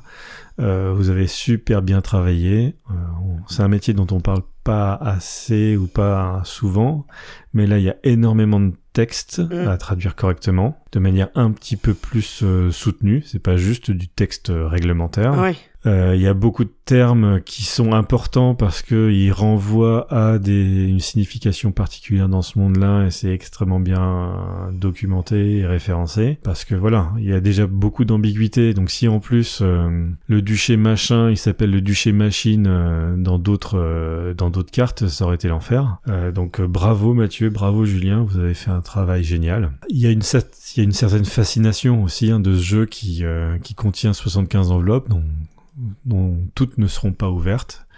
C'est évident qu'à la fin de ma partie, je vais toutes les ouvrir et toutes les poser par terre pour euh, euh, voir à quoi ressemble la- la- l'arbre des décisions du, dilemme du roi. Il y a beaucoup de choses, beaucoup de sujets qui sont abordés, ça, ça en fait partie, ça fait partie de la richesse et de, l'expérience ludique qui sera faite. Avec, euh, voilà, le point très positif, c'est que on va pas passer 90 par minutes à ne parler que d'un sujet. Euh, les sujets vont se télescoper, on les a dans un ordre un peu aléatoire, donc il n'y a pas non plus de surcharge mentale par rapport à ça. Et effectivement, c'est un jeu qui mérite la hype qu'il y a autour, euh, en faisant attention à ce que, euh, voilà, c'est un jeu qui est ambigu, qui est moralement euh, difficile à cerner, et qui va vous mettre dans des positions qui seront pas non plus euh, aussi faciles à cerner que qu'est-ce que je plante dans mon jardin ou euh, Ouais. euh, quelle est la couleur du dé que je prends euh, pour euh, pour ce tour-ci. Ouais. Donc si ça peut vous intéresser, c'est ça va être une des des un des jeux et une des expériences ludiques uniques que vous pourrez jouer euh, quand quand vous quand les situ- la situation sanitaire s'améliorera. vous pouvez vous, vous mettre euh, ce jeu-là dans votre pile de la honte. C'est pas grave, c'est pas une honte. Vous attendez juste que vous- on puisse être à plus de, de 4 dans la même pièce euh, et de manière assez suivie pour, euh, pour en profiter. Ouais. Donc pour l'instant, c'est pas pensable non plus d'y jouer avec euh, ses enfants si pour faire les les troisième et quatrième maisons, si je comprends bien, au vu des thèmes abordés. Ouais, c'est, je recommanderais pas cas, ça ces effectivement jeunes avant enfants, 14 quoi. ans, ouais. Ouais, ouais, ouais. Il faut, euh, bah, est-ce que, est-ce qu'on peut mettre ces, ces enfants devant la série Game of Thrones? Ça doit être à peu près Non. le même niveau, euh, à, à peu près le même niveau Bah, de décision. Game of Thrones, C'est, euh, même 16, euh, même voire 16 ans, hein, je dirais. plutôt, Voilà. Je laisserais pas... Parce qu'il y a des trucs vraiment glauques, quoi. C'est plutôt le... pas recommandé. Je ne le recommanderais pas personnellement, non. Toi, t'as fait combien de parties, du coup? Alors, je, on doit en être à 8 ou 9 Ouais, quand même. aujourd'hui. C'est Ouais, pas mal. Ouais. Donc t'es à la Donc, moitié, à peu euh, près à mi-chemin. On est à peu près à la moitié, donc il y a des choses qui deviennent un peu plus claires maintenant. Mhm. Il y en a d'autres qui sont complètement nébuleuses ou euh, on sait pas où on va, toujours pas. Et puis on a pris des décisions qui font qu'on a rajouté des, il y a des règles qui se rajoutent quoi. Donc le, le- la, la richesse du royaume euh, est plus importante maintenant. Ouais. Euh, parce que voilà, euh, on a décidé d'accepter l'implémentation de telle ou telle organisation et donc euh, tous les tours ou tous les cinq tours, elle va, elle a un effet continu sur la partie. Et ton plaisir, il est à chaque partie, il a été le même? Ou il y a une petite baisse de souffle Ou je sais pas? Pour l'instant, ça va. Il y a deux trois parties qui ont été très frustrantes parce que il y a des parties où euh, mon objectif c'était de mettre mon nom le plus possible sur des stickers ou des cartes. Et donc euh, j'ai eu des scores dégueulasses et euh, donc j'ai eu des- beaucoup de points de convoitise parce que j'étais un nul. Oh là là. et puis après je me suis dit bon ok euh, c'est bon j'ai mis mon nom sur des cartes. Maintenant euh, je veux faire des points de victoire pour faire euh, pour avoir des points de prestige pour être pas non plus euh, le vilain petit canard. Et je me suis fait mais démonter à chaque fois en disant mais c'est dommage parce que là j'essaye j'essaye d'être gentil j'essaye de et, euh, et non les autres m'ont vraiment maintenu la tête sous l'eau on n'arrive pas forcément à faire ce qu'on veut et, et donc on peut sortir de certaines de ces parties très frustré, surtout quand ça s'enchaîne, quand deux ou trois fois on, on a la tête sous l'eau par et on s'en sort pas. Euh, D'où l'intérêt hein, de, de laisser passer du temps entre des sessions. Euh, Ouais, nous on fait des sessions avec à peu près euh, deux ou trois parties à chaque fois. D'accord, ok. Donc euh, pour respecter les horaires de couvre-feu, de machin, de trucs de bidule. Et ce qui permet aussi, bon bah voilà, de de- d'absorber et de digérer des situations qui ont été qui ont été très frustrantes. Bon bah écoute, euh, moi je moi je, je l'ai reçu, euh, on me l'a offert, à- enfin le Père Noël me l'a apporté, donc euh, je compte bien y jouer. Ça va être plus effectivement, bah c'est pas bon d'y jouer avec mon, mon fils, il va être à la limite de l'âge, donc je vais attendre qu'il il soit un peu plus grand, je pense pour le pour y jouer parce que c'est le genre de jeu que je pense qu'il lui plaira. Enfin le l'idée quoi, le thème, le- l'univers en tout cas, ça c'est sûr. L'univers, Oui. ouais. Pas de faire cramer des villages, je vous rassure. Mais le fait d'influencer sur un royaume, sur Oui, et puis la discussion, et je pense aussi pour l'idée de l'univers, etc., ça, ça, ça lui plaira. Donc je vais attendre qu'il ait euh, au moins 14 ans pour, euh, pour enchaîner, euh, pour qu'on fasse la partie. Je suis pas pressé, donc ça va. Je, Ça marche. je préfère prendre mon temps, tu vois, et qu'on le fasse dans de bonnes conditions, parce que vu ce que c'est, je pense que ça, ça le mérite. Pour l'apprécier, faut, voilà, faut, mettre, faut le faire dans les meilleures conditions possibles. Oui, souvent comme les, les jeux Legacy, hein, ou ces jeux, Faut pas faire ça sur un coin de table. C'est c'est pas la peine de, de faire toutes les malédictions de la- du septième continent tout seul parce qu'on veut absolument les finir Ouais. avant la fin de l'année. Ça, ça Ouais, peut voilà, attendre ça. 2-3 ans euh, et les bonnes conditions pour le faire. Tout à fait. Mais c'est vrai que moi je suis très curieuse hein, de voir ce que, ce que ça donne, euh, les sensations euh, au Ouais. moment des votes, euh, les discussions, euh, l'immersion, euh, tout, tout ça, ça- vraiment, j'ai- c'est quelque chose que je, je pense que tu, il y, a- il y a un côté vraiment de découverte et tant que tu n'y as pas joué, tu ne peux pas complètement te le figurer. Donc, euh, Hmm. donc j'attends. Oui, il y a- ouais. Il y a énormément de fascination par, pour, pour Ouais. savoir ce qui se cache là-dedans, Mm. pour savoir est-ce que cette décision-là, elle est vraiment grave ou pas, ou est-ce que je peux laisser Ouais. tomber.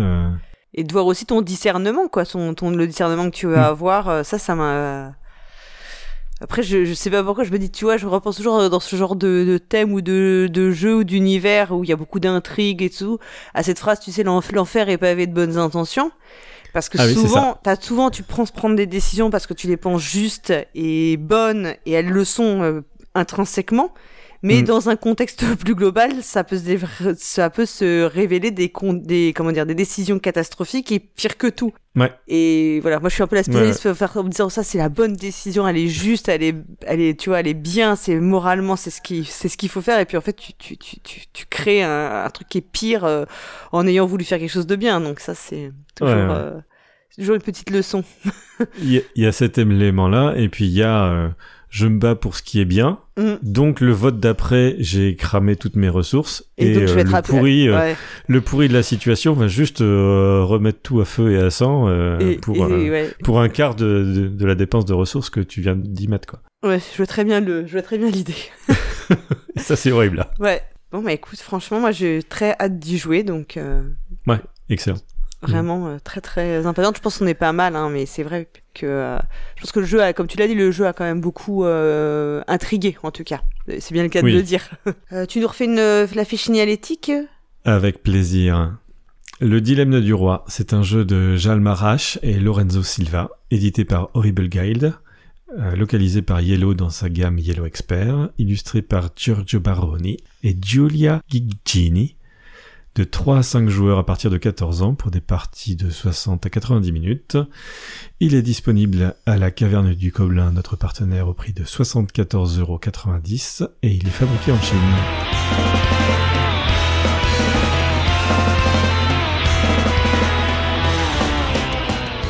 Eh ben écoute, je te propose qu'on passe à un, jeu là où il y aura moins de, de comment dire d'atermoiements moraux. Vous allez voir, c'est plus soft. Alors tu vas nous parler de Codex Naturalis, c'est ça? Tout à fait. Codex Naturalis, c'est un jeu de Thomas Dupont qui est édité euh, par Bombix et distribué par Asmodée. Il a été euh, illustré par Maxime Morin. Et c'est un, c'est un jeu qui est proposé pour 2 euh, à 4 joueuses à partir de 7 ans pour des parties d'environ 25 minutes. Vous pourrez le trouver à 13,90€ euh, chez la caverne du Gobelin. Et bien sûr, comme c'est un jeu Bombix, il a été fabriqué en Bretagne. Non, je Excellent. je ne sais pas. J'ai décidé que ce serait le cas, donc voilà. D'accord. Ouais, c'est comme ça. Alors, euh, Codex Naturalis, vous l'avez sûrement euh, vu passer parce que euh, le, jeu a quand même pas mal buzzé en début d'année, notamment par son visuel très original et très chouette, enfin selon mon, goût.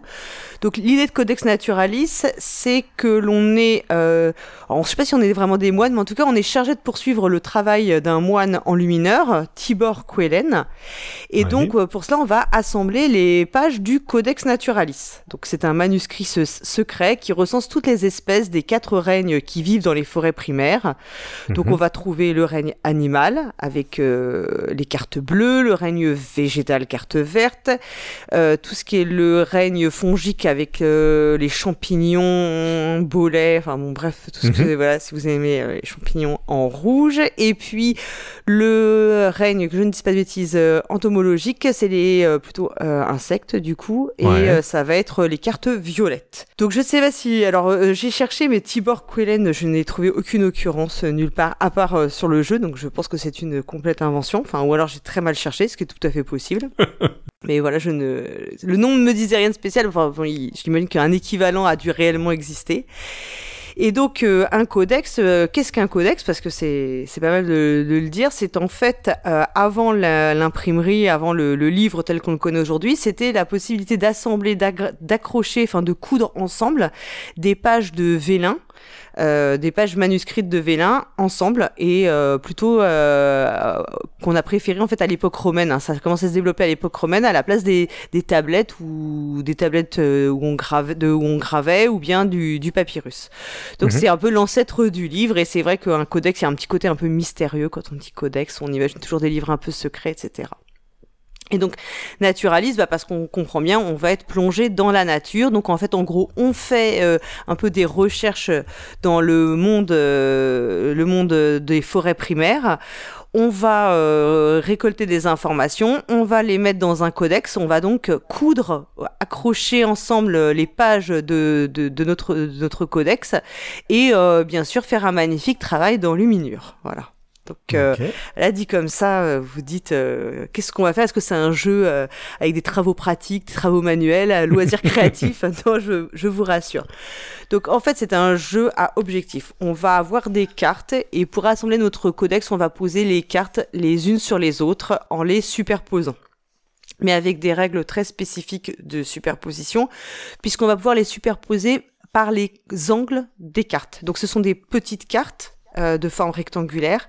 Et euh, elles ont lorsqu'on peut euh, elles ont leurs angles peuvent être soit une carte normale ou bien l'angle est dessiné. En fait il y a une espèce d'arrondi autour de l'angle. Et ça veut dire qu'on pourra venir et poser une autre carte par dessus et ainsi on va pouvoir construire notre codex en superposant par les angles les cartes. Et bien sûr sur une même carte je pourrais peut-être superposer une deux trois ou quatre cartes euh, selon les, les, emplacements disponibles.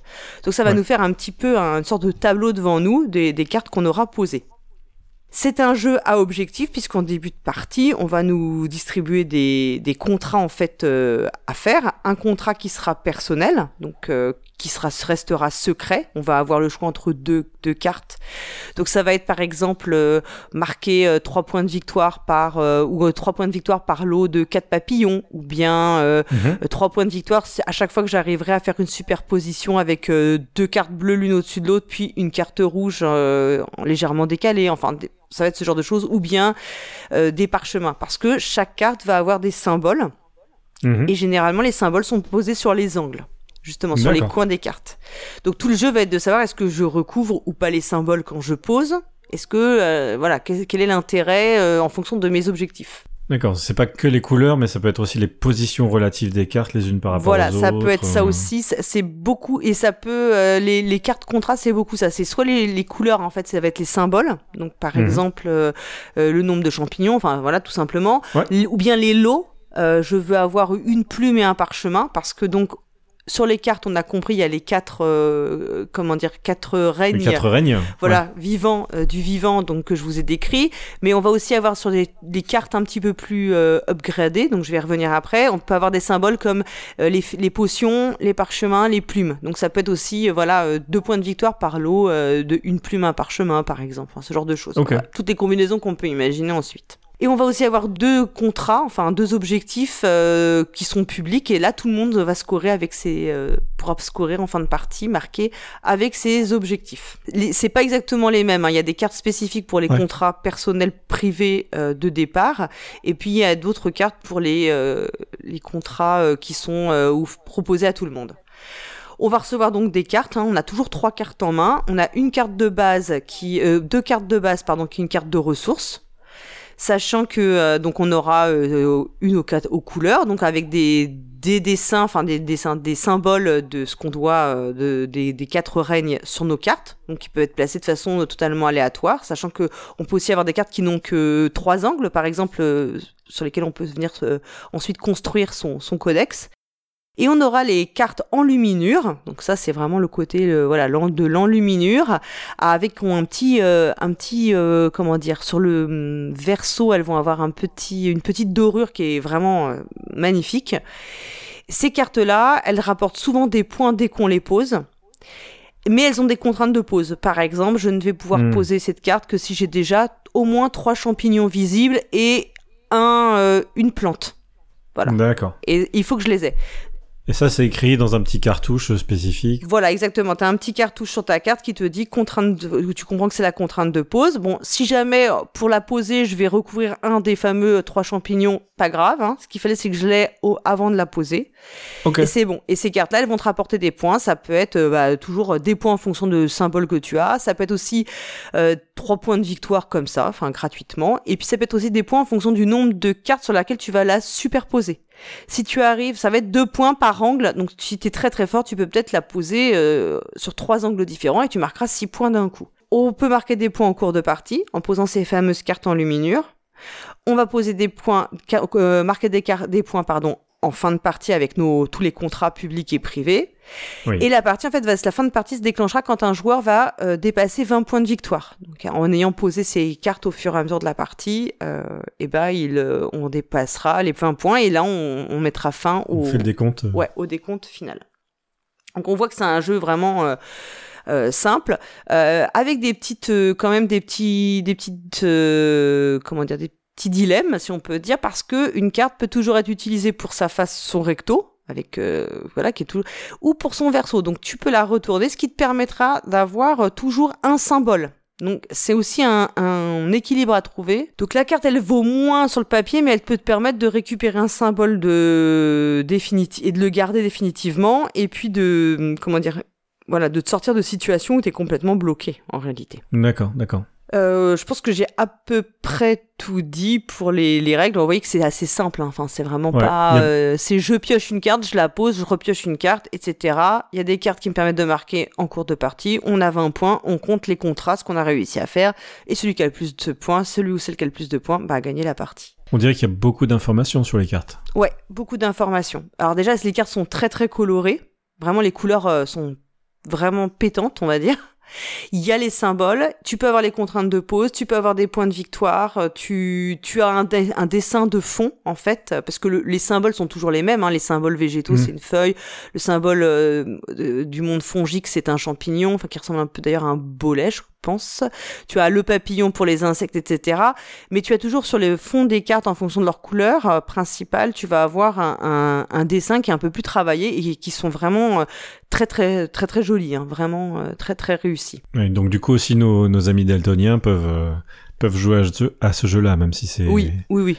Oui, je, ah oui, je pense qu'il n'y a pas de. sur les, les couleurs. euh, Je pense que les symboles, t'as les symboles sont vraiment se différencient très bien. donc Ouais, euh, t'as pas de souci. Le, les jeux auxquels ça peut faire penser, des jeux comme ça où on doit superposer des cartes. Alors euh, on a euh, là avec euh, peut-être beaucoup de contraintes, mais on a, je pensais à Honshu. Je sais pas si tu y avais joué, qui a été euh, beaucoup comparé un peu à King Domino, mais je trouve que c'est assez différent.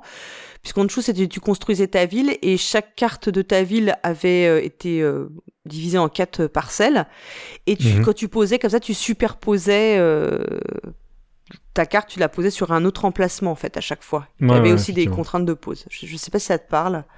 Oui, oui, ouais. Voilà. oui, ça, il y avait, euh, il y avait des, ces terrains assez, assez lumineux aussi, du, du bleu, du jaune. euh. Voilà, c'est ça. Alors c'était beaucoup moins joli que Codex Naturalisme, mais je me souviens que BenoFX l'avait présenté en jeu du mois, il y a déjà bien 2-3 ans, je pense. Hmm. Ou bien euh, Carson City, euh, le, le jeu de cartes, je sais pas si tu as eu l'occasion d'y jouer. Donc Carson City à la base c'est un jeu de placement d'ouvriers hein, de Xavier Georges, de mémoire. Et il y a eu une version euh, euh, jeu de cartes où c'est pareil, pour construire ta ville, tu, tu superposais un peu tes, tes emplacements. Tes emplacements, en fait, tes cartes les unes sur les autres, elles étaient divisées, chaque carte était divisée en quatre terrains et tu, tu avais cette même mécanique, un petit peu de superposition pour construire. Donc à chaque fois, forcément, ça crée des contraintes de pose euh, particulières. Avait un jeu, mais c'était pas un jeu de cartes, c'était Taluva aussi, qui jouait beaucoup sur Ouais. ces, ces superpositions, mais là c'était des tuiles. euh, Oui, des tuiles. euh, De trois hexagones collés les uns aux autres. Ouais, tout à fait, Et exactement. qui donnaient euh, du coup ces, euh, ces opportunités et ces contraintes de placement les unes par rapport aux autres, les unes sur les autres. Ouais. Mm. Je sais pas ce que le qualifier. Donc pour moi, c'est vraiment ça. C'est un jeu de où tu construis ton ton, ton motif en fait. Je, je sais pas trop comment le qualifier. C'est pas un jeu à moteur. Je trouve que c'est pas vraiment un jeu à moteur. C'est plutôt un jeu de voilà où tu construis ton motif. Euh, tu construis un peu ton tableau devant toi euh, et euh, tu vas essayer de, en posant les meilleures cartes qui donneront les meilleures ressources pour remplir les contrats, enfin faire le plus de points de victoire en fonction des, des exigences, des objectifs qui, qui te sont proposés. Il y a beaucoup de jeux de, ben de, c'est de connexion un peu, parce que c'est en Ouais. fonction de quelle carte est à côté de quelle autre, ou soit on peut les jouer, soit ça rapporte des points. euh, Il y a Mm. pas mal de jeux comme ça. C'était souvent des, des jeux de tuiles en fait. Ouais. Donc là, il y a, y a, y a cette euh, spécificité de 1, c'est une carte, et puis elle se Oui. recouvre partiellement. Elle se recouvre, ce qui veut dire que tu peux avoir un, tu peux avoir besoin d'une ressource à un moment donné parce qu'elle va te permettre d'opposer une autre carte plus forte. Et ensuite, tu t'en fous complètement. Enfin, après, elle, t'intéresse plus parce que les autres cartes que tu as intérêt à poser pour faire tes objectifs, euh, elles vont nécessiter d'autres ressources. Et donc, euh, t'as plus besoin d'avoir cinq champignons, par exemple. Tu vois. Mhm. Donc, il y a, tu, faut, faut pas hésiter à abandonner en fait euh, tes ressources. Tu, tu les gardes pas. C'est pas comme dans Splendor où tu capitalises vraiment sur ce que tu, ce que tu fais, quoi. Ouais, c'était ma question. Est-ce que quand je pose une carte et que je cache un symbole, du coup, je l'ai plus en tant tu que ressource, c'est ça? Voilà, c'est ça. Je l'ai un peu, Mm. entre guillemets, dépensé. Et voilà, parce que cette ressource, peut-être qu'elle ne te servait qu'à poser une carte. Et après, finalement, tu, elle ne t'est plus utile, donc tu, peux t'en débarrasser, tu, peux... euh, tu peux en faire l'économie en fait. hein. C'est en fonction des, de ce que tu as en main parce que pour, marquer des points, euh, les, les, les symboles dont tu as besoin, ils peuvent être sur plein de cartes différentes. Donc euh, il faut que tu puisses poser un peu les. Il faut être aussi opportuniste. Il y a, un aspect course hein, parce que celui qui dépassera les 20 points de victoire, mais enfin à la partie, il aura, ça veut dire qu'il a réussi à poser des cartes pour, en faisant 20 points, ce qui est pas mal. Enfin, Hmm. il, il prend un sacré, euh, il prend un sacré avantage sur, le, sur la victoire finale. Elle ne lui est pas acquise, mais il prend une, une sérieuse option. Donc, il y a quand même une partie course hein, dans le jeu. Donc, faut pas euh, prendre le temps de, faut être un peu opportuniste hein, sur, sur tes choix. Faut prendre les meilleures cartes dès que tu, dès que tu les as en main et donc euh, tout faire pour poser les meilleures cartes par rapport aux objectifs. En en entendant parler, ça me fait penser à Muséum, en fait, de Eric Dubus et Ah, euh, oui. Olivier Mélisson, où on, on récupère des cartes, on les draft, et puis il faut les positionner Oui, les unes les par rapport placer aux dans autres. ton musée, dans les, dans certaines manières, Ouais, dans tes ouais, galeries et tout. Alors, il y a, Mmh, tu ouais. fais une grande galerie toute égyptienne ou tu fais je sais plus quoi. Oui. Et t'as as ces multiplicités de manières de scorer aussi. Où, euh, soit il faut euh, beaucoup de bleu ou trois de chaque couleur ou ce Eh genre ben, de je choses. dirais que t'as un peu de ça, parce que, mais en beaucoup plus, du coup, en plus épuré au niveau des, parce que Ouais. muséum, euh, on pouvait reprocher que ce soit peut-être un peu beaucoup pour finalement un simple jeu, un jeu de collection. Enfin, c'est un Mhm, mhm. peut-être ça qu'on on lui reprochait, en fait, être un peu profusion pour pas grand chose finalement. Ouais, pas assez tactique quoi, pas assez. Ouais, euh, et, et là c'est, je pense que du coup comme c'est plus épuré finalement et euh, c'est c'est beau, c'est beaucoup plus euh, simple parce que enfin il y a une simplicité qui va mieux avec la, la mécanique de base qui est pas complexe, enfin c'est pas quelque chose de très très compliqué donc c'est peut-être plus adapté finalement. Donc bien sûr le le sel du jeu bah ça va être la pause, donc ça va être le petit côté casse-tête parce que tu vas devoir malgré tout bah t'as toujours trois cartes en main donc tu vas anticiper dans tes cartes celles que tu vas poser. Bien évidemment, quand tu pioches, tu as une rivière. Hein. Je ne l'ai pas précisé, mais je pense que vous en doutiez. Il y a une rivière et tu peux toujours piocher, évidemment, euh, à l'aveugle. Donc, le, ce, qui va faire, ce qui va être le plaisir, c'est de trouver comment euh, faire cet arrangement au mieux de tes cartes, les poser entre elles, les arranger pour pouvoir, euh, si quand tu arrives à poser une carte sur trois angles d'un coup et marquer six points, là, tu te sens vraiment trop... Enfin, il y a vraiment... c'est le... Voilà, je pense qu'il y a un petit côté un peu casse-tête, Tetris, enfin, il faut, faut aimer ça aussi, hein, ça fait partie du plaisir du jeu. Si c'est juste pour les poser les unes après les autres comme ça, sans essayer de trouver le meilleur arrange, à, agencement possible de ton, de ton codex, je pense que tu passes à côté d'un peu de quelque chose. Ok. Mm. C'est forcément très très très rejouable puisque euh, bah, forcément, les cartes vont sortir. Il y a beaucoup de cartes, elles vont sortir toujours différentes. Euh, tu vas avoir des objectifs de départ qui vont changer euh, tout le temps, des objectifs euh, publics qui vont exact eux aussi changer très souvent. Donc tu, je peux, ça forcément, ça te fait beaucoup de configurations et t'as pas le sentiment de faire tout le temps la même chose en réalité. Tu, tu peux pas avoir ce sentiment-là. Il y a beaucoup de cartes objectifs différentes? Ouais, il y en a quand même pas mal. Hein. Donc, euh, de, comme t'en sors que deux, euh, et je crois que t'en as peut-être 16 ou un truc comme ça, donc c'est ah ouais, les bien. combinaisons sont quand même assez euh, assez euh, fortes. Mmh. moi, je trouve que c'est un jeu idéal pour jouer en famille parce que d'abord les règles sont très simples à lire et à expliquer à n'importe qui puisque c'est vraiment je la pose elle est quasi intuitive. Le, le, le visuel du jeu enfin toute l'ergonomie a été pensée pour que ce soit très très intuitif. Tu vois très bien tout de suite sur euh, un angle comment tu vas poser une carte et tu vois tout de suite quand tu ne Ouais. peux pas poser puisque il n'y a pas le petit symbole. Tu comprends très vite les histoires de, de tes ressources que tu gagnes ou que tu gagnes pas. Malgré tout donc c'est vraiment expliqué en très simplement, c'est très facile à prendre en main. Tu te, enfin voilà, tu vas toujours faire quelque chose. À, même un tr- une très jeune joueuse peut euh, se débrouiller, faire quelque chose. Il n'y a pas de Euh, texte sur les cartes, hein, c'est que Aucun du... texte, c'est que du symbole. du symbole, hein, c'est Euh, cool. Et t'as de la profondeur parce que tu vas avoir les choix dont je parlais, de savoir est-ce que je mets la carte euh, recto ou est-ce que je la retourne pour prendre la, la, la ressource. Ce qu'on ne fait pas sur les premières parties en général. Enfin, la première partie, hein, tu te con- contentes de faire le truc de base. Euh, bah, ça va apporter de la profondeur. Euh, regardez ce que font les autres pour ne pas leur laisser les meilleures cartes. Ce que tu vois vo- vite voir quand un joueur part sur euh, bizarrement toujours les mêmes symboles, tu te dis ah peut-être que son objectif c'est ça. Donc j'ai peut-être intérêt à lui piquer cette carte-là entre ces deux cartes-là, je m'en fous un peu. Bon, Hmm. bah, autant lui piquer celle qui peut l'intéresser. Enfin, tu vois, ce genre de choses. Donc ça, ça va être dans un second temps. Mais tu peux très bien jouer au jeu, j'ai envie de dire au premier degré, et faire ton truc à toi, et sans trop te polluer par...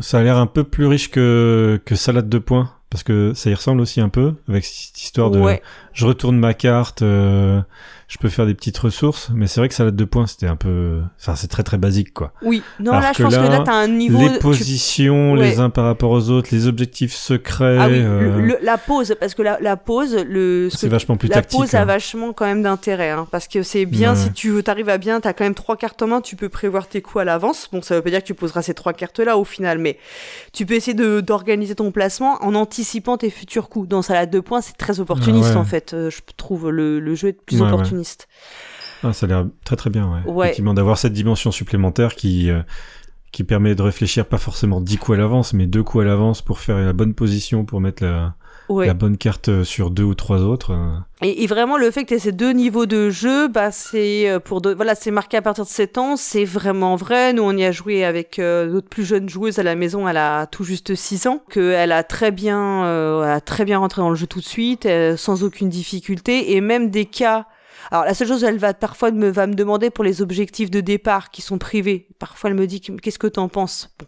Je vais pas lui faire des sales coups après, lui piquer ses cartes exprès qui vont avec son objectif parce que je suis pas non plus euh, une mère indigne, mais bon, même des objectifs que je trouvais plus durs, tu vois, de superposer telle couleur, de faire tel euh, tel motif de couleur ensemble selon une certaine disposition que je trouvais peut-être plus dur pour un pour un enfant.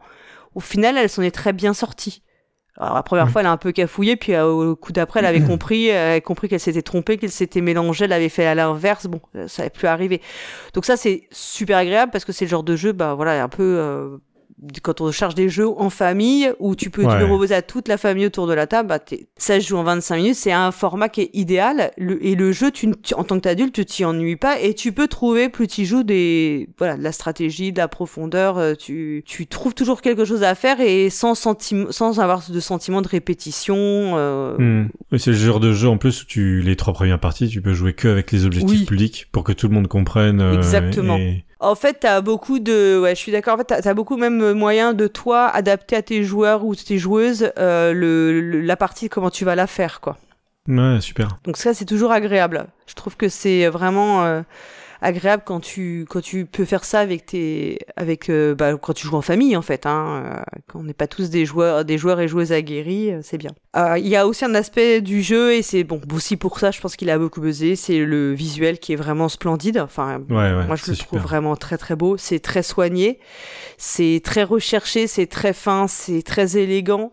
Tu as vraiment, euh, bah, si tu connais un petit peu euh, euh, le- l'enluminure et que tu as déjà vu des, des, des livres euh, avec des enluminures, bah, tu retrouves vraiment des symboles, des dessins que tu, que tu as déjà vus Oui. avec les cou- et des couleurs aussi qui sont très marquantes en fait c'est des couleurs très fortes enfin qui te qui quand je disais ça, ça pète un peu les couleurs mais c'est vraiment aussi ça tu vois tu C'est très contrasté, ouais. ouais t'as beaucoup de contrastes tu repenses un peu bah moi ça m'a fait repenser au tu sais aux livres euh, les très riches heures du duc de Berry donc les livres Oui. d'heures où il y a beaucoup d'enluminures de symbolique donc tu, Mhm. tu retrouves un petit peu de ça donc euh, voilà euh, et du coup, quand tu, quand tu construis ton, ton, ton codex devant toi, tu as vraiment une satisfaction visuelle de ce que tu as construit en tant que casse-tête, mais aussi de la beauté de, des cartes, en fait, hein, avec les petites dorures, euh, etc.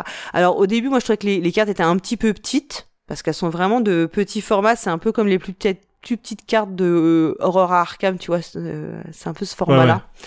Donc, parfois, tu sais, les cartes, euh, vous êtes fou ou vous êtes blessé. C'est- ouais, ça doit faire 3 cm sur 1 cm 2, un truc comme ça. Ouais, voilà. Et euh, je me disais, ah là là, c'est, c'est, alors, c'est bien pour les mains des petits enfants, mais pour les, les mains d'adultes. ouais. en fait, non, c'est vrai que quand tu composes ton tableau, comme tu peux vraiment euh, aller très loin, si tu avais des cartes trop grandes, t'aurais pu. Enfin, là, il faudrait une. euh, Tu pourrais jouer par Une terre table de quasiment. gamer. Ouais, voilà, c'est ça, exactement. Euh, l'adéquation avec le thème, alors, euh, on va pas se mentir, c'est pas ouf euh, en vrai. hein. D'ailleurs, l'auteur, il y avait une petite interview de lui euh, que j'avais retrouvée sur un, un site, euh, un, un blog. euh, il expliquait que voilà, c'était pas du tout ce thème-là qui avait été à, à l'origine, c'était le thème des Mayas et du coup Ah ou des Aztèques, je sais plus trop, mais enfin plutôt dans voilà continent. euh, Des gens à plumes, quoi. Ouais, voilà, c'est ça, avec, euh, on va dire ça comme ça, ceux qu'on a que les Espagnols et, et autres euh, joyeusetés euh, européennes ont voilà, allègrement massacré euh, Mm. à partir du, du, du 16e siècle.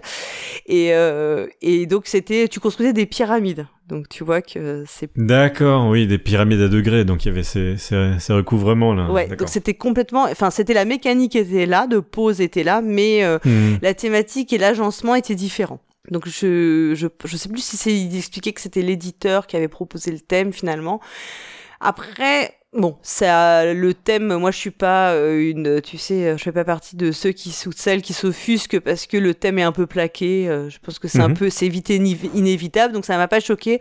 En tout cas, avec ce thème ça fonctionne. Oui, tu fais un codex, tu raccroches des feuilles entre elles, euh, c'est voilà, je trouve que le visuel qui a été créé est tellement euh, cool à côté original que ça emporte le morceau et ça te ça te voilà, tu tu tu adhères sans trop de difficultés. D'accord, oui, il y a quand même une certaine ambition de vouloir faire quelque chose de visuellement Mm. intéressant, Oui. alors que fonctionnellement, ils Ah, auraient oui. pu mettre des ronds, des carrés, des Et- bâtons. Ouais ouais voilà, t'aurais pu Ça aurait suffi et, Ouais. et Oui, on tu aurait pourrais- pu avoir un, un exactement. 6 qui prend euh, où il y a juste une tête de taureau et euh, Oui, tu, tu pouvais ne pas avoir de thème, mais là il y a quand même de l'ambition de mettre un, un, un background, enfin quelque chose, de créer quelque chose, et puis d'avoir mis les moyens en fait pour que le visuel corresponde à, une, à un imaginaire, parce que quand on parle d'enluminure, je pense que souvent on envisage quelque chose de très beau. Alors je pense qu'on voit, on voit tout de suite quelque chose de très euh, et ouais, de- d'élégant, de, racé, qui a un côté un peu luxueux aussi, je pense. Enfin, Oui. tu vois, on voit le, la dorure, c'est c'est la première image qu'on a. Même peut-être elle est, elle est fausse, mais on voit les, on imagine la dorure, euh, les, les, les dorures qui étaient utilisées. Donc ça colle, ça quand même, ça colle bien. euh, avec ce que avec ce qu'ils veulent raconter. ils ont mis les, les moyens pour que ce soit en adéquation. D'accord. Alors le niveau, au niveau, bon, bien sûr, euh, on a compris, on peut jouer sans aucune interaction. En réalité, hein, c'est tout à mhm. fait faisable. Donc pour les gens comme moi, c'est très bien. moi qui n'aime pas, euh, qui n'aime pas du tout euh, l'interaction directe.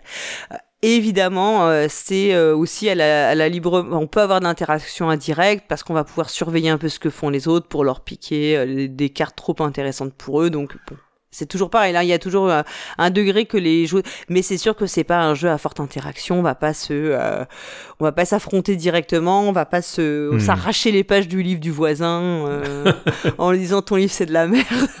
on paye pas des vikings pour aller foutre le feu au monastère non, voisin. Tu, voilà, exactement. Et, et puis, euh, et puis euh, massacrer tous les moines euh, en lumineux. voilà. C'est juste bon. Alors, toi, t'as déjà fait un dessin de, de bolet et moi, je peux pas le faire. Voilà, je, suis obligé de dessiner un papillon et je suis triste. Et c'est un peu, et c'est là, c'est ça. tu m'as encore pris mon, mon bolet. Rendez-nous mon bolet. c'est ça.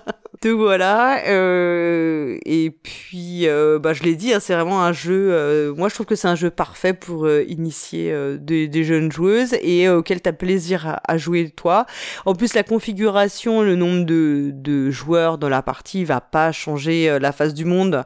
Alors peut-être que si c'est le genre de jeu où comme tu as une rivière à deux, bah, tu prends le risque qu'il y ait moins de hum, renouvellement de cartes tu subis moins en fait la, la rivière quand t'es à hmm. quand t'es à 4 et que toi t'avais vu une super carte mais que le temps que ça revienne à toi c'est bien sûr elle a été euh, prise largement. Bon bah tu vas être un peu plus opportuniste peut-être hein. Faudra peut-être plus euh, tu vas peut-être plus adapter ton jeu aux cartes qui sortent. Quand t'es à 2 bah généralement tu peux vraiment choisir tes, tes cartes plus plus sereinement.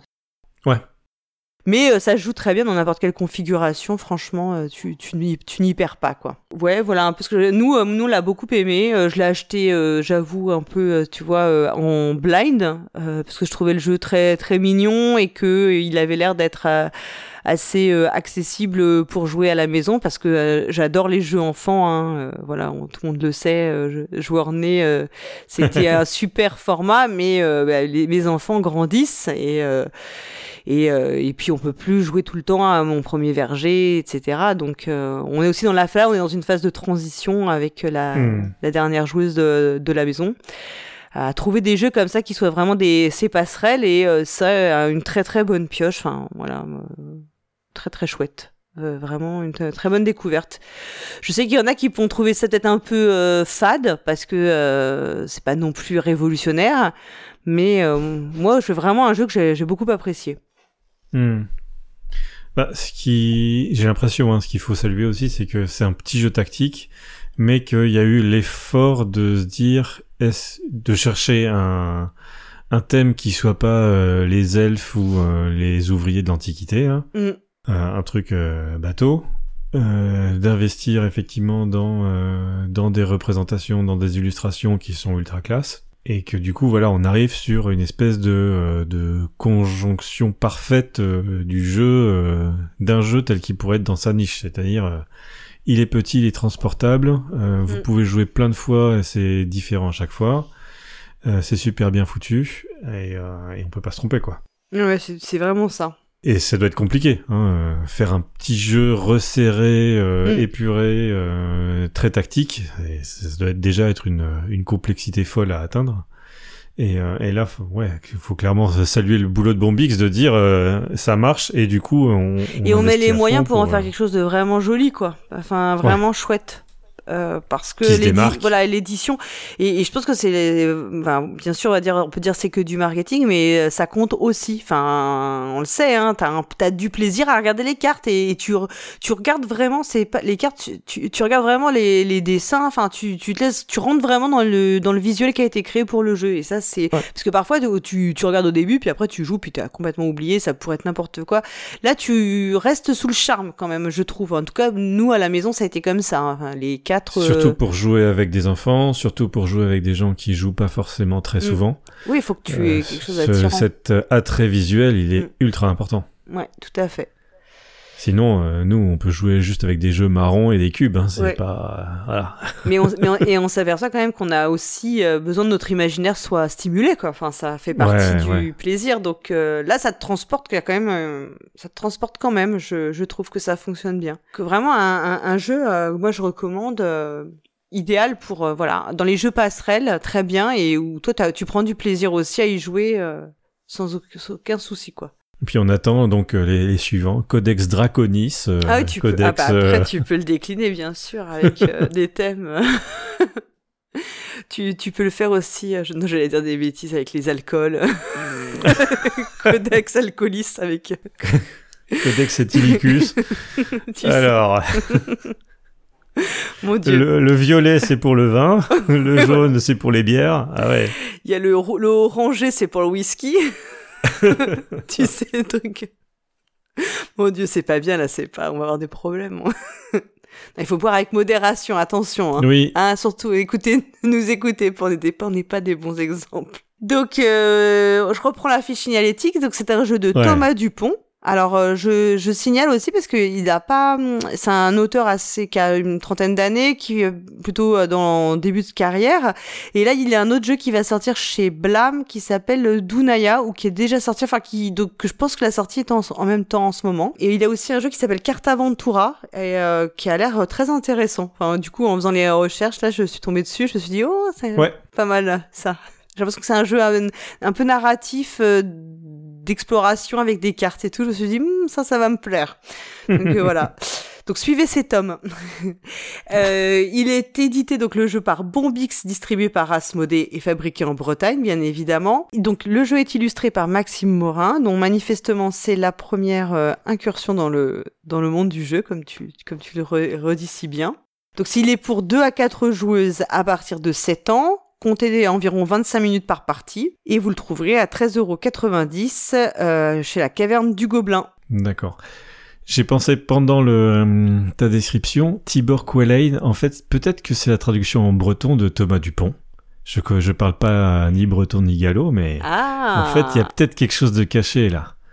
Ah, tu as excellent Thomas Tibor euh, Quellen, pas, qu'est-ce que ça voudrait dire en c'est peut-être Dupont. euh, Bah écoutez, si quelqu'un sait, parce que si vous parlez le breton ou le gallo, si votre sœur c'est Nolwenn Leroy, euh, venez dans les commentaires attends, mais pour oui, mais vérifier si carrément. ma, si ma supposition est complètement fumée ou euh, s'il y a peut-être quelque chose Ah, il y derrière. a peut-être quelque chose, mais ce serait excellent parce que ça m'a, ça m'a quand même euh, un peu euh, chiffonné, tu sais, de pas, de pas trouver, euh, de pas pouvoir euh, trouver plus sur euh, ce fameux Tibor Quellen. Alors je me suis dit peut-être que je suis vraiment devenue nulle en recherche, mais ça c'est totalement possible avec l'âge, tu sais.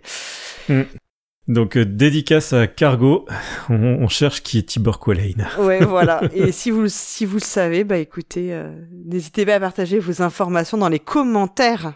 Voilà, vous pourrez Yes. dire que nous sommes, euh, que Twin et moi sommes tellement magnifiques qu'on brille tel des enluminures. Voilà. Et on prépare le terrain pour les prochains commentaires.